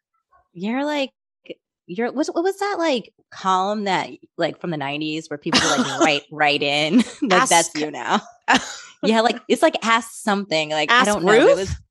Know. It was something like that. And people would just write in and she would just be their sounding board. And that's you now. That's so congratulations. Me for Bravo. I'm sure I'm not the only account that could get that. Well, literally, she speaks Bravo. So I answered. What a callback. Thank you for plugging the name and everything. Let's talk about the Vanderpump Rules reunion part one. Initial thoughts on the reunion. Initial thoughts were, how did they decide who would be the people to stay home? They didn't clarify that. They just said out of abundance of caution. I'm like, well, were they positive for COVID or? Yeah, and I was interested in that. I'm like, okay, I guess there is a lot of people on their show, so maybe it was like more than I think housewives. Yeah. So maybe it was just a little too many people in there. And then I'm like, point. And then I'm like, okay, so did Katie, Schwartz, and Lala volunteer to the people to stay home? Or do they feel like the people that were in the room had more to say? So they were like, well, I have less to say to you guys, so you guys stay home. I was just curious. Oh, that's interesting. It did kind of, you're saying it seems like they couldn't have that many people in a room, so they just literally selected who could stay home. But I don't know if they would have selected Lala with all the Randall stuff. And I agree with that. I almost feel like Lala was like, I will be volunteer tribute because I don't want to be in the room while I have to also address what happened, but it would be much easier to address it in my own space. Totally. So I could easily see her being like, I would love to stay home. And I could also see Katie being like, I would love to stay home because she's lazy. Totally. I actually didn't even get to finish it. I didn't get to see the last part of it. Honestly, I'm not super pumped about any of it, about any of the reunion, really. I just am watching it because I watched this. I suffered through the season, so you have to watch the reunion. But it wasn't a great season. It was a horrible season. It should be its last season, and they should give us a Tom Tom spinoff, and the Toms can be on TV still. But like, we need a new cast of restaurant people. That's much more interesting. I don't even know if I want that. I do think this should be the last season. Only reason why I didn't want it, I do want it to be last season, but my thing is I just don't want Jax Taylor to win. Is that like petty of me? I wanted them to succeed so bad because I wanted them to win without, and like it not be like, see, you guys had Jackson, Stassi and Kristen fired and look how the show is now. But to be fair, the show wasn't great the season before either. Mm-hmm, exactly. I actually think that season was way worse to me than this one. I think it's just something that was coming regardless if those people were on the show or not. I feel like after season 6, which is when Jax cheated on Brittany. Yeah, I think it just went downhill from there. It went downhill because Jax was like, guys, I'm exhausted from having an entire season be so brutal. I get like a redemption season. Mm-hmm. And so they gave him the like, and he got he got engagement season, mm-hmm, and he got wedding season. Yeah. He got 2 full seasons, which is so boring. It's not fun to watch when you can tell they've totally like blackmailed production into giving them that kind of edit. 100%. And I just think that as any show, whether it be reality show or a scripted show, there is a point where it just has to end. And they're at their point. They're entirely too recognizable, too well off or like financially stable. And they're they have too much to lose. Yeah. To be able to be authentic as they were, which is why we like the show. So even if like we had like a spinoff, or even if we cast new people entirely to follow in the restaurant business, it just would have such a shelf life. Because even when Vanderpump Rules started initially, it was so before all the influencer things and stuff like that. So now when you go on a reality show, you become popular. Everything is sped up. So they had like 4-5 years where even though they were recognizable, they're still broke as shit and they really did need to work at Sur. That's not going to be the case. Like look at Charlie. She's been working at Sur for 1 year and she really doesn't probably need to work there anymore. And It's just that's going to be our new issue.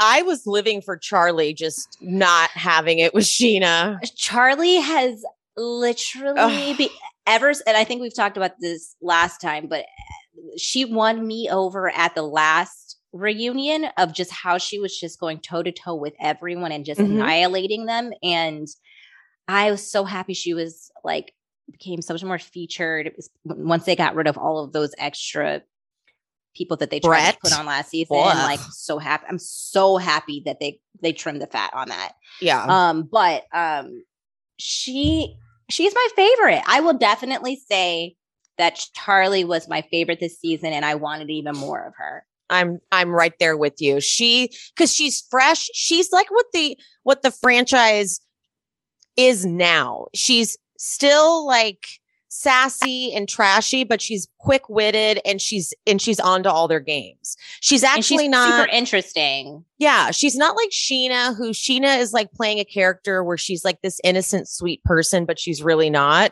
And Charlie sees right through it. And so Charlie just busted her and was like, "Take accountability for once in your life." And I like, love that. Thank you, because she never takes accountability. Sheena it's always someone else's fault and she's always a victim somehow. And you're supposed to like, when she tells you in context of what she's going through, you're supposed to be like, "Oh, okay, when you put it like that." But I'm like, you never just say, "I'm sorry." Raquel, like, she's very sweet and I know that she is her defense mechanism to just be passive. Like when she's expressing her feelings, she did that with James and she does that in all of her relationships.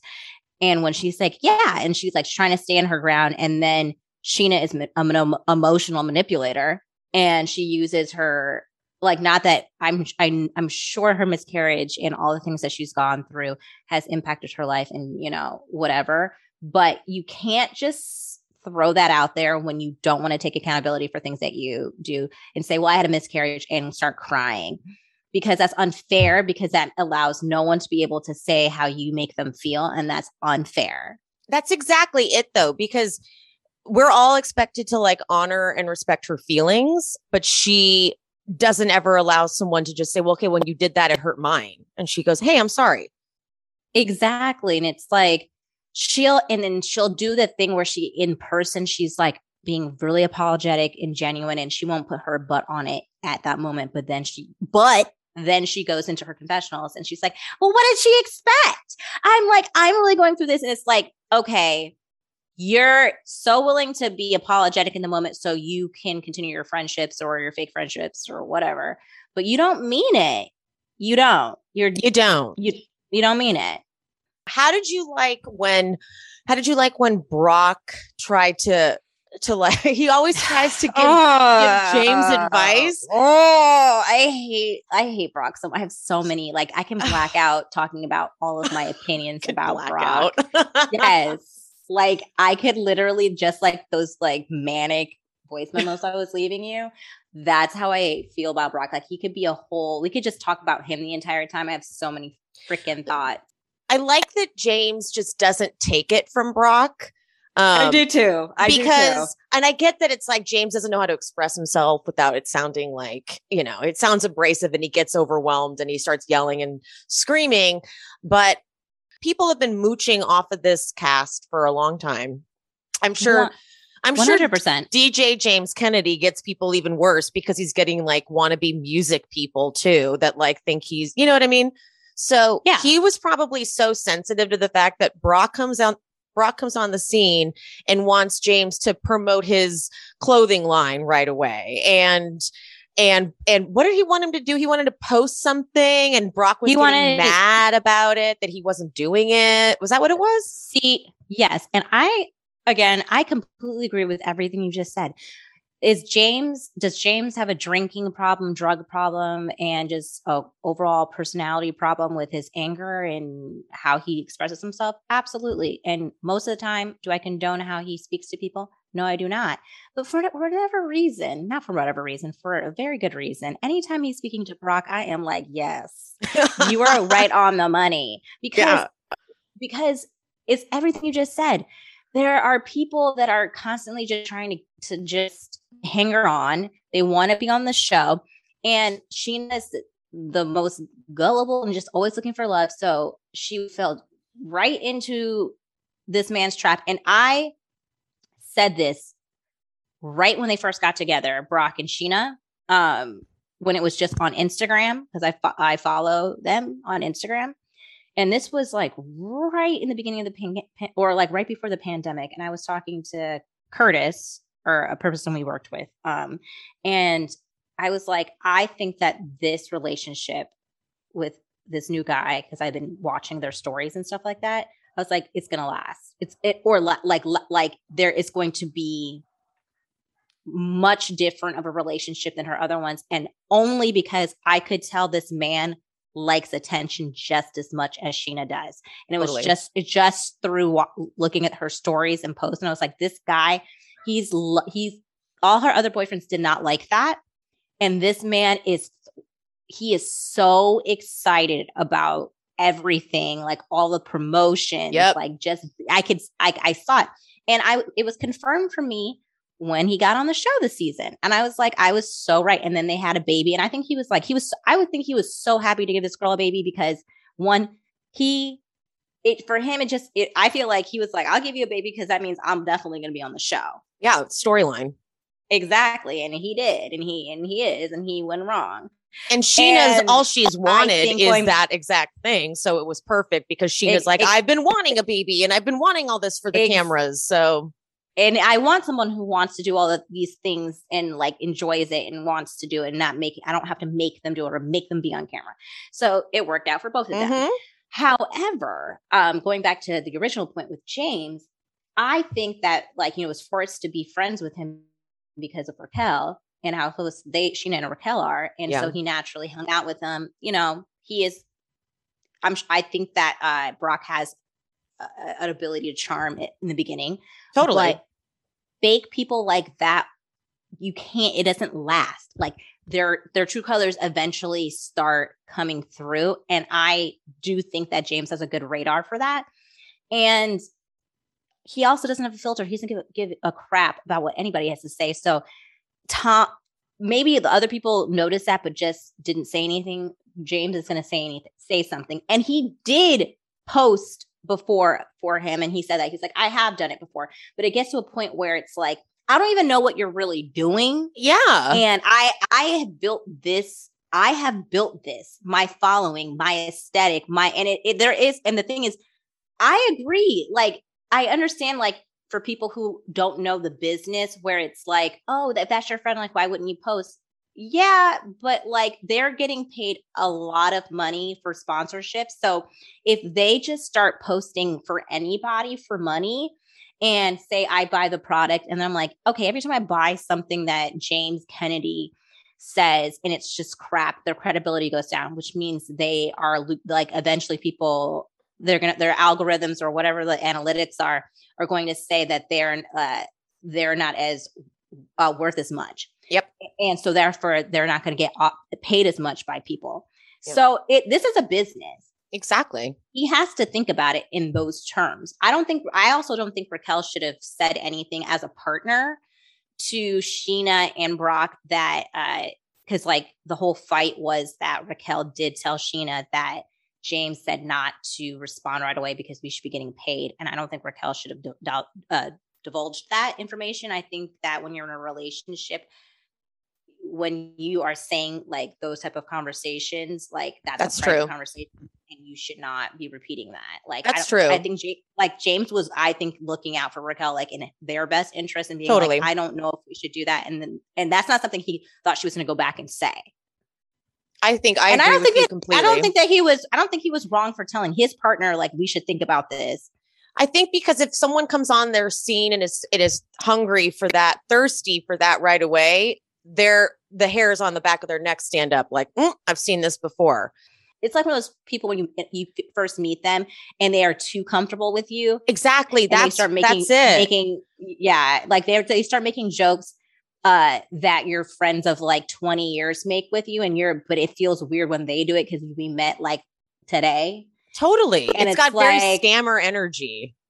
And it's like, why do you feel so comfortable to joke with me like that? Like, we're not there yet. It's too much. And I think that's how James feels. It's like, you're too comfortable with me. Yeah. Like, we're friends, but we're not like, I've known these guys and have been through a lot with these people for 6 years. And I met you a year ago through my friend. Like, relax. Yeah. And also Sheena's track record doesn't help either, you know? So it like doesn't. Sheena bringing a new guy around, you're not like, this guy's probably totally great. You're like, oh, let's be careful. We all saw what happened with every single guy she's brought around since Shay. Exactly. Shay is a different animal like compared to the rest of the people that Sheena has dated, because Shay was like this guy that she just kind of manipulated and took and molded to be this person she needed him to be. Because she wanted her sense. She just wanted a one-up on these ladies. We're going to get into it when we talk about this episode, but like she just wanted a one-up on the rest of the ladies because she couldn't get in their inner circle. So she's like, watch, I'll get married before them. Like, you guys are calling me a slut. I have a whole boyfriend. We're engaged. We're getting married. And you bitches are like just fighting with your boyfriends who will never marry you. Exactly. And it was a bragging right. It was all it was. Yeah, she just wanted to be the first to do it with her awful crop top wedding dress. Yeah. Like Sheena then realized like, wait, I never paid attention to who Shay was as a person. And he's actually a struggling human being that needs support. Well, fuck that. I'm not in the mood to do that. So she got out of that relationship. Do you remember when Shay was struggling really bad and he was trying to make the hard decision, and they're in their like mid 20s at that point. So it's like the worst time to try, like for a young adult to try to be sober. Cause your friends are like they drink now, but they drank back then. So he's trying to make the decision to be sober and like be sober, like no drugs, no alcohol. And she was like, but no, like you can have like one. Yep. Like, I don't want to be married to someone who can't just have like one. Like, she was not the person to be with if you're trying to be sober, because she wasn't willing to struggle with him or alter her lifestyle in any way to help him in this transition period. She was very selfish. I actually like will never forgive her for the way she treated Shay. Like when that whole thing was going down, she tried her best to claim like a lack of knowledge on the topic, but it wasn't a lack of knowledge. It was you choosing not to pay attention to that because it didn't fit your TV persona that you expect to have. 100% going out, having fun. She was like, well, I'm not about to be with some sober guy and I'm sober. Like, that's not good TV. I swear it. I've always felt like Sheena is the boniest out of them all.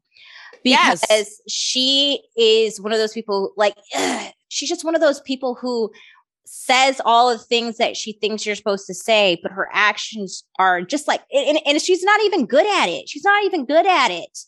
Like, that's what pisses me off the most. You're really bad at it. Like, even at Raquel's and James's engagement weekend, when, oh my God, the manipulation, it was even worse than Brock. Because Tom Sandoval and Ariana, the whole week, and especially Tom, is like so uncomfortable with the whole situation that they've been put in, and has like no, like has literally their body language, the words coming out of like, their mouths are like, we do not feel comfortable with this. We will do it because we did technically say that we would help you. But this, no, I really don't think it's a good idea. No, I'm super uncomfortable. And both of them just glazing. Oh, it's going to be great. It's going to be fine. Like, not acknowledging their feelings and only wanting to manipulate it into like, it's going to be fine. We're going to keep it a secret, keep it a secret. And then when Sheena comes to the realization that this is going to look bad, and I think that is the only reason why of course, she decided to, I think she really thought about it and slept, and she's like thinking about how the editing would be. I think because she's been on the show enough to know like, they're going to edit this. They've said it so many times now, they're going to edit it a certain way. I think we should pull the plug. It's not going to like look good for us. Should they then make that they do it when Raquel and James are not around, and they make it about themselves, just like Lala said. And in real time, she's like, don't want to take away from their weekend as they're taking away from their weekend. Yeah. And it's like, I'm glad Lala was saying that out loud because I needed that in real time to be said. But imagine what that would have looked like. I mean, come on now. Like, so you're going to leave out, think about it for cameras too. Like, you're at their engagement, but you're going to sneak off and grab basically the entire cast, not Raquel and James, and go and film something. It's like from a business, like coworker standpoint, that's fucked up because they're all, they all want camera time. They all want to be included in everything. And so you're about to create a huge milestone moment for one of the main cast members, and two of them aren't invited because it's a secret, and you're just mooching off their location and the camera's already being scheduled. No. Yeah, that's a great point. That is from a business standpoint, and like it's all about business. And they and by the way, they created this business, and Brock wants to come in at in the last hour and take all of the things that they had to put out there and just take. That's all the thing is. He just take it. Could you at least hop on a FaceTime with your ex-wife so we can have some, like, give me something? Okay, good point. Like, you're just taking, and I'm glad Lala called you out because you needed to have something because you're just taking constantly. Did you catch the text that they threw up when Charlie was talking about? She's like, you fucking text me all crazy because I posted that the TV fell off the wall, and the text was, Brock is getting enough shit this season. Yep, I saw that. To add fuel to the fire, and I'm like, you.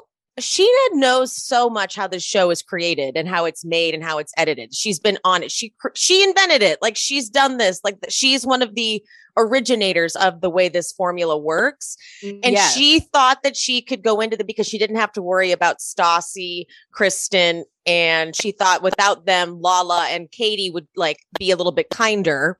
So she thought she could like slip Brock in there, and he would kind of go, let's not talk about all those things. So she really thought that he would never tell Lala about the domestic violence charges from years ago. Her face when she realizes that Lala did know and it was getting brought up on camera was like, fuck, we did not plan this out.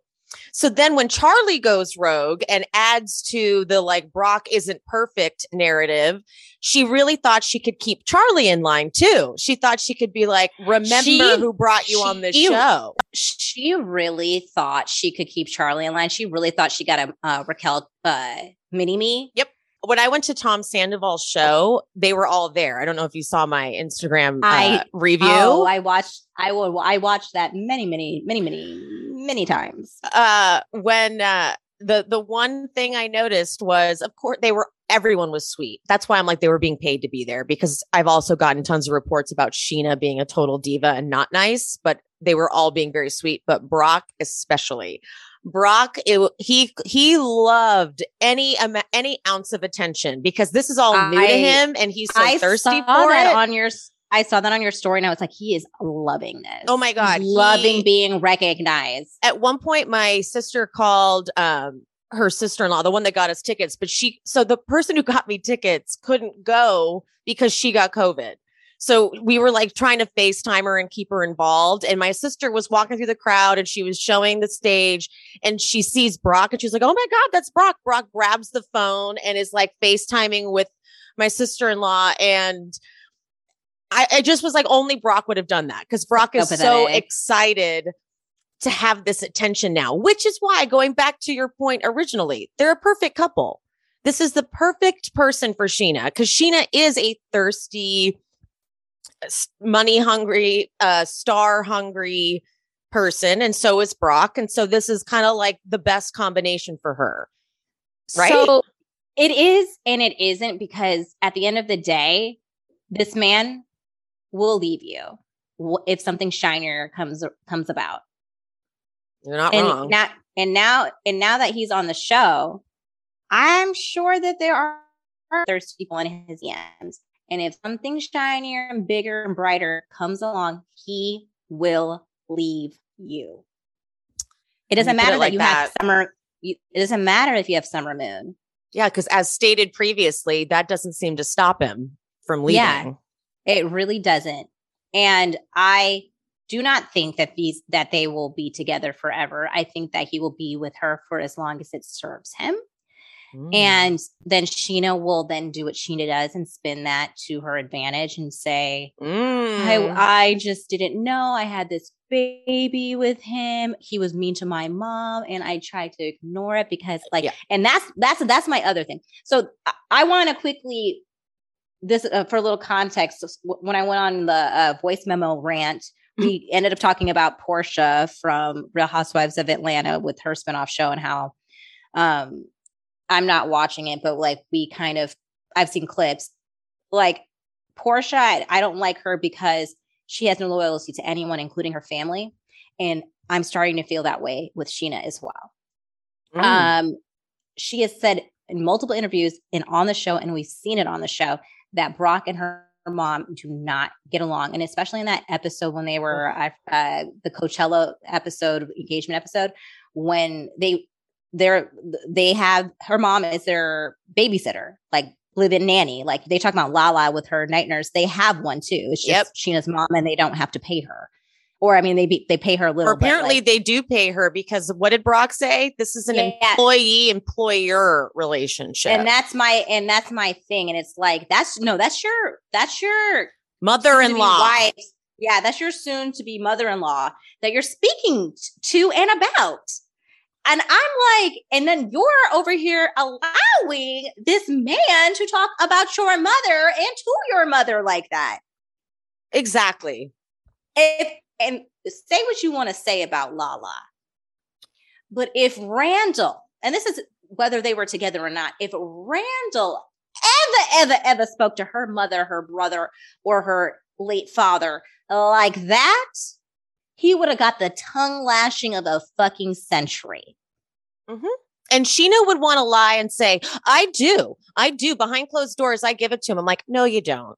No, you don't, because you can tell you don't want to piss him off. You can tell you want to keep him happy. You can tell he's got a little bit of that controlling bullshit that you were trying to adhere to, because notice too, they never showed them in that light again. Whenever Sheena's mom came into a scene, they made sure not to show like too much tension. I think they were trying to do Sheena a little bit of a favor.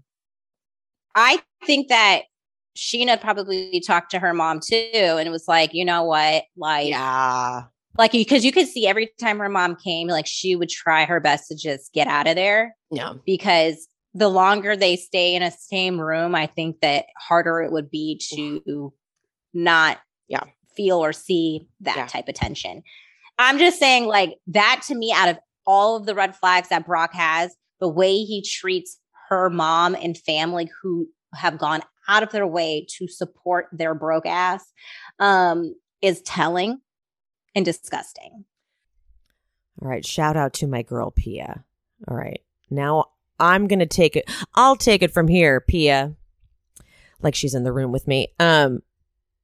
If you want to hear more from her, don't you worry, because she's going to be a guest on this pod on the reg, because she needs a place to vent about Bravo. And I like having her recording with me. So she likened it to when Chelsea Handler had like the round table discussion, like the panelists people that would come on. She's like, I want to be that person for you. And I'm like, oh, I'm honored to even be compared to Chelsea Handler. So yes, more from Pia. But for now, I am going to finish recapping the reunion. I'm going to do reunion part 2. And I have to tell you, I'm really shocked at how much I liked this episode. Part 1 was just really rough, in my opinion, because it was like James not fully able to accept and grasp that him and Raquel were actually done and they were going to talk about it. And it was just a little scattered. Also, there was just way too much like Katie and Schwartz and Tom and yelling and shit like that. So anyway, but the second part, it was very reminiscent of old Vanderpump. And I'll tell you why. Because Andy was there to call them on their bullshit. Because Tom and Ariana, they co-signed everything that Brock and Sheena did this season. And it was wild because we were watching things that were clearly off and were clearly, quote, wrong. But Tom and Ariana were like defending them, encouraging them while we're at it. And so in the reunion, Andy got to be like, what are you talking about? And, you know, he's reading like viewer questions and comments and stuff. And then also Lala. It was kind of like this whole season, they were just running amok. Like they had way too much control over production. They weren't being probed with the right questions, and there just wasn't enough honesty. It's like by now they just know how to manipulate the cameras and give only what they want us to see. So at the reunion, we actually got reality. So it made me think, and this is the unpopular opinion, I kind of teased about it. I teased about it on Instagram, but I have an idea. If they want to keep this show going, it could be successful if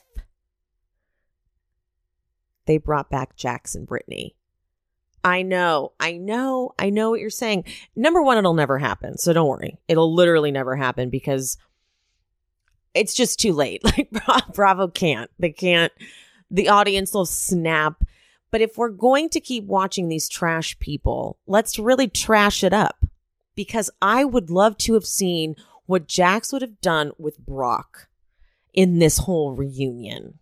Would he be like defending Brock? You know, because it's kind of like they're almost the same person. Or would he be taking the opportunity to go for Brock because Brock makes him kind of look good? Because Jax doesn't have kids that he's not paying child support to.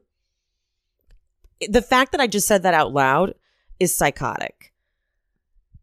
But this is where we are. Okay? This is where we are. That's right. Okay, so they go into the child support stuff of Brock's, and he gives us an explanation that doesn't really make us feel any better. And it's that he claims he had no idea that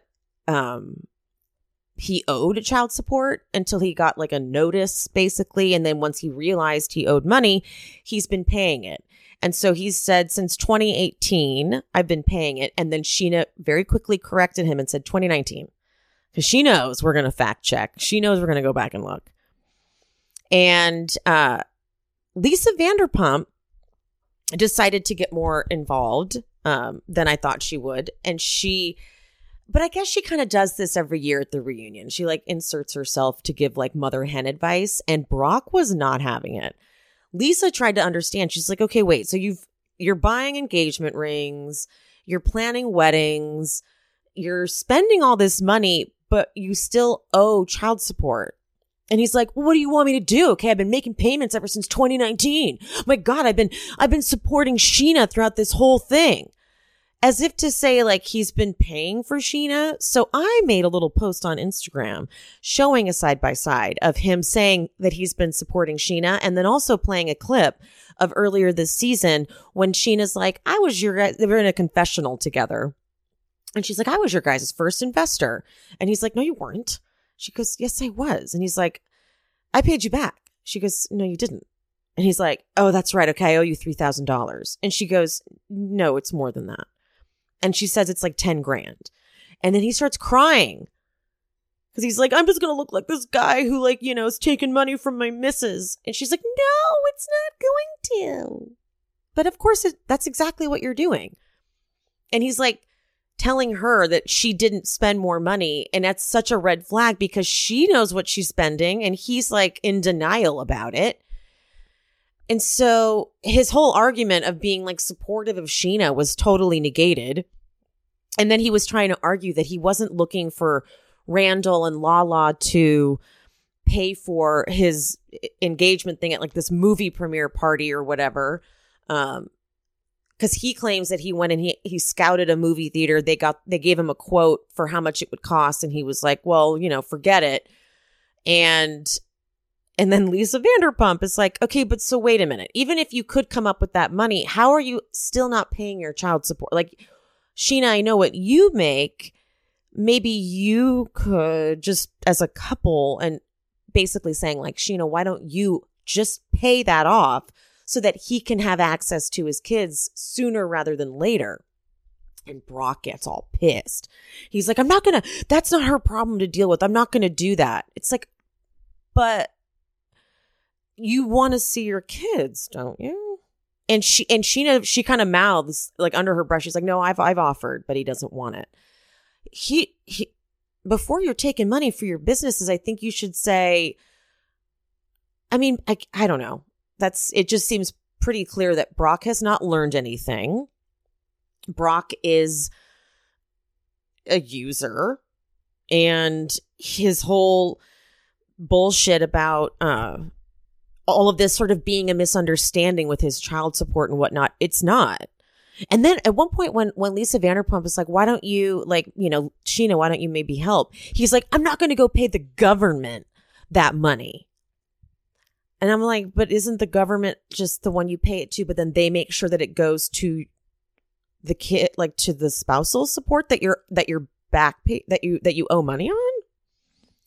He's acting like He's like, I'm not going to go pay the government. I'm like, you mean your kids? Like, they're just the like holding cell for the money, right? I feel like I'm missing something here, but that's what you want to. And so then Andy's like, is there anything else you want to clear up? Like, have we maybe misrepresented things? Like, is there anything you want to clarify? And like the domestic violence thing. And he could not downplay that shit enough, Brock. Brock is like, I mean, yeah, I got in a fight with my ex and I slapped her. And I'm like, Brock, you are a huge dude. How big was your ex? Like, slapping her at your size is not like a nothing, no big deal thing. I think when I had Jamie Stein on the pod, he said, you know, I thought there was a little glimmer of hope because he did admit that he slapped her. But then the way he handled it in this reunion was not a guy that like has been going to, you know, anger management courses to figure out why he got physical with his ex. and work on that side of himself. He just seemed like a guy that was annoyed that he ever had to deal with this ridiculousness. He has a lot of anger towards Lala. But when we get to the Lala part, this was where it was also fun to watch this show because Lala was forced to be honest and she couldn't just play this like know-it-all character. It's also very clear that this cast is so done with her. Like, holy crap, they're over it. And I think that mainly the reason being that, like, for example, in the case of Sheena, she makes one decent point, which is, look, I get that she was looking out for me, but she had a year and a half to ask me questions about Brock and get to know Brock, and she didn't have any desire to. And then when we get on the show, we get on camera, she starts bringing all this stuff up. It was like she was sort of backstabbing them because there was no... Lala doesn't have any loyalty anymore to anyone. She kind of never has, to tell you the truth. She did to James Kennedy for her first two seasons, but then once... Which I don't blame her, to be honest. Once he just repeatedly did too many things, like one too many times, she was out. But yeah, so... They get to drag her ass because Andy throws the question. He's like, so, you know, you thought that Sheena was ignoring red flags. And Lala's like, well, I'm clearly no expert in spotting red flags. And Andy even says, he's like, yeah, I mean, our editors can very easily just splice in a montage of you giving people advice that maybe you shouldn't have been. And sure enough, they did. They gave her that montage of her, my man is a stand-up man. I think all of our minds went there. So she has to answer for it. You know, she has to eat crow, which is such a weird phrase. And when she starts talking about the thing, like how they got together, you're like, wait, like both Andy and Lisa are not letting up. They're like, so when you first started dating, like, did you not go to his place and see that he's clearly living with someone? And she goes, no, we were always traveling. I never went to his house. Well, that sort of seems like maybe you could have put something together there. And I was especially annoyed that she had the gall to be like, I'm mad none of you guys told me this. When it's like, but bitch, you went crazy whenever we brought up your man.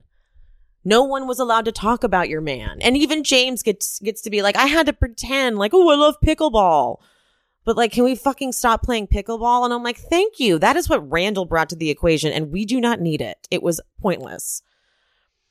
But so it. Like, clearly she was overlooking so many things. Yet everyone was criticized so heavily that I even believe. I'm like, they're just being haters. But really, James is like, do you see what I see? I've been watching this whole time, and I would be in trouble for talking shit. Okay, think of all the he had to apologize to Randall. He had to beg Lala for forgiveness on multiple occasions. This guy was a total douchebag, and Lala rode way too hard for him. It was a big eye-opener because she is such a know-it-all about everything, and she's clearly not. I mean, you overlooked that? That's a lot of shit to overlook. But, dude, so while Lala's talking, Brock is way too angry. Like, way too angry. I get that she tried to use you as a storyline, you know, like your past as a storyline. But Brock is very much a controlling human being. So if anyone veers outside of the narrative he's trying to portray, you're dead to him.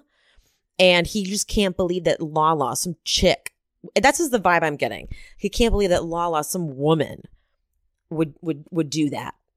And she's so easy to make fun of. You know, she got a Range Rover and private jets, and this hideous looking guy was her sugar daddy, and she kind of glamorized it for everybody. Everybody was forced to pretend like it was really love or something. Meanwhile, they all talk about how peripherally they saw some things. And then Raquel gets to say, I didn't actually see anything firsthand, but I mean, when Lala first met Randall, she was his mistress.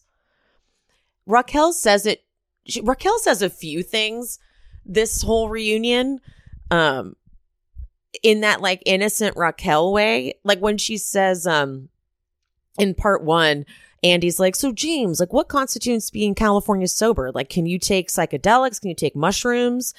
And they're all like, yeah, no, you can. And Raquel goes, you just can't do cocaine, which then makes Andy like, oh, was he doing cocaine?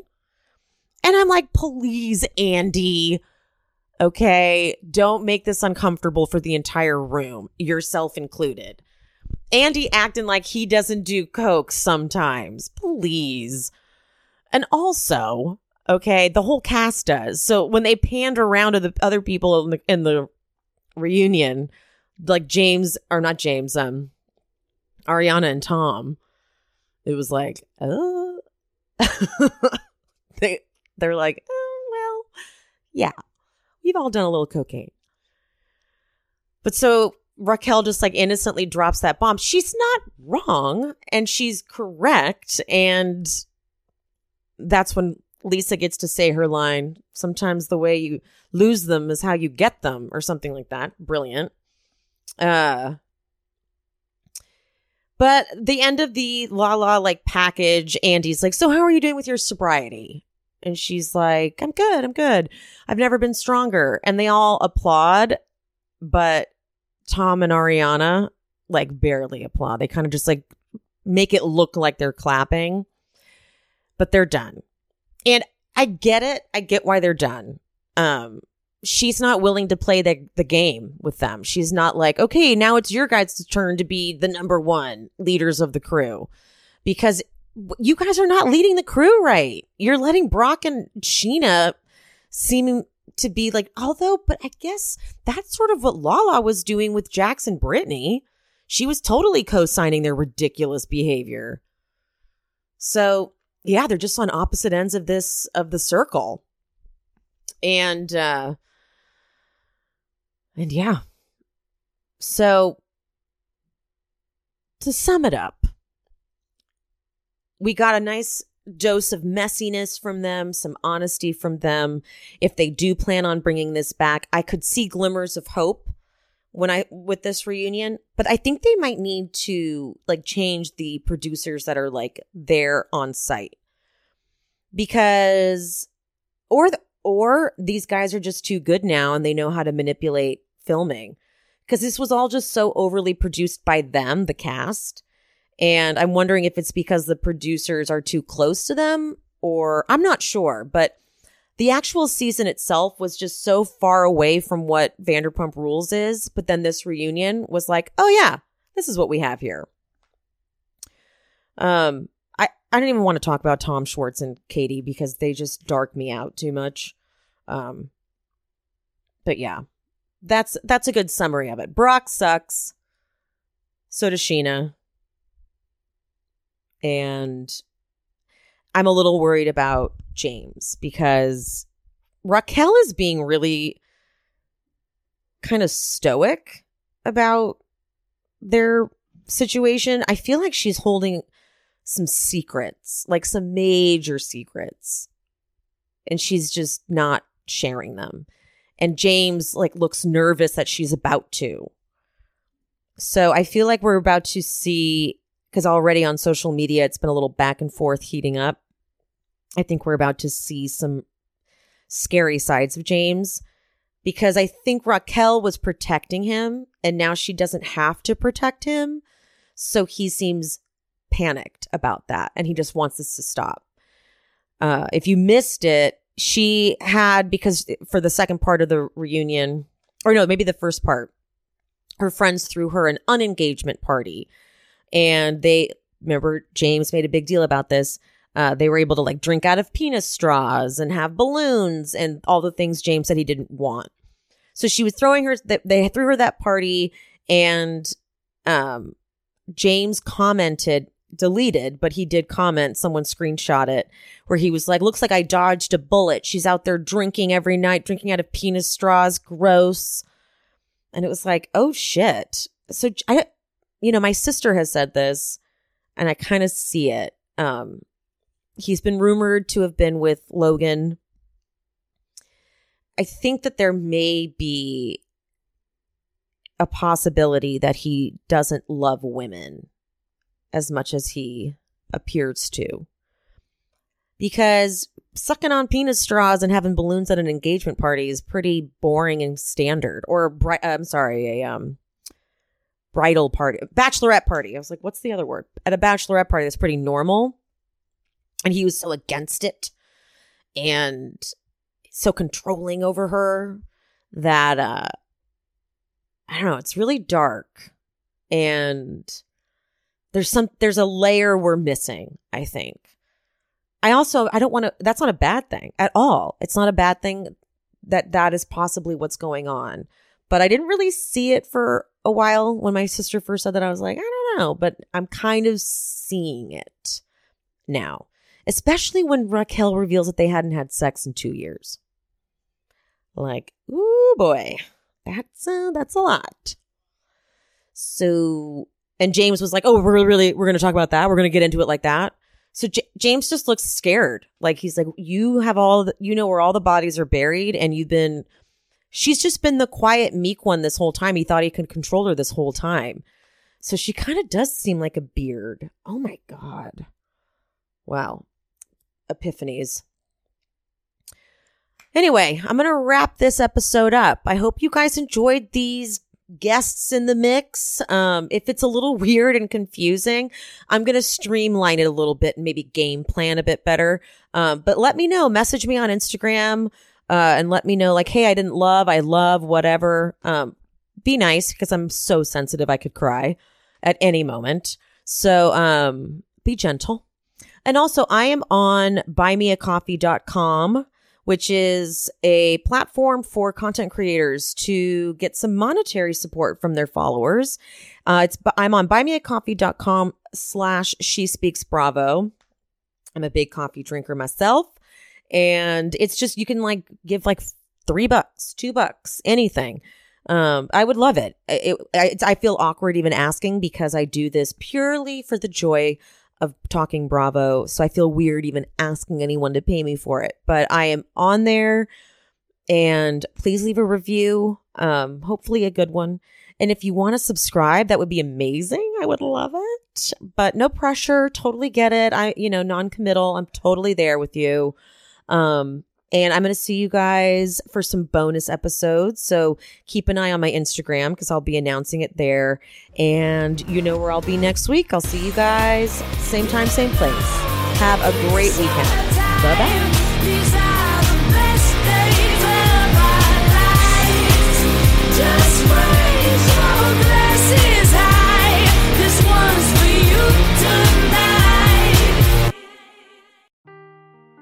Seeking the truth never gets old. Introducing June's Journey, the free-to-play mobile game that will immerse you in a thrilling murder mystery. Join June Parker as she uncovers hidden objects and clues to solve her sister's death in a beautifully illustrated world set in the roaring 20s. With new chapters added every week, the excitement never ends. Download June's Journey now on your Android or iOS device, or play on PC through Facebook Games.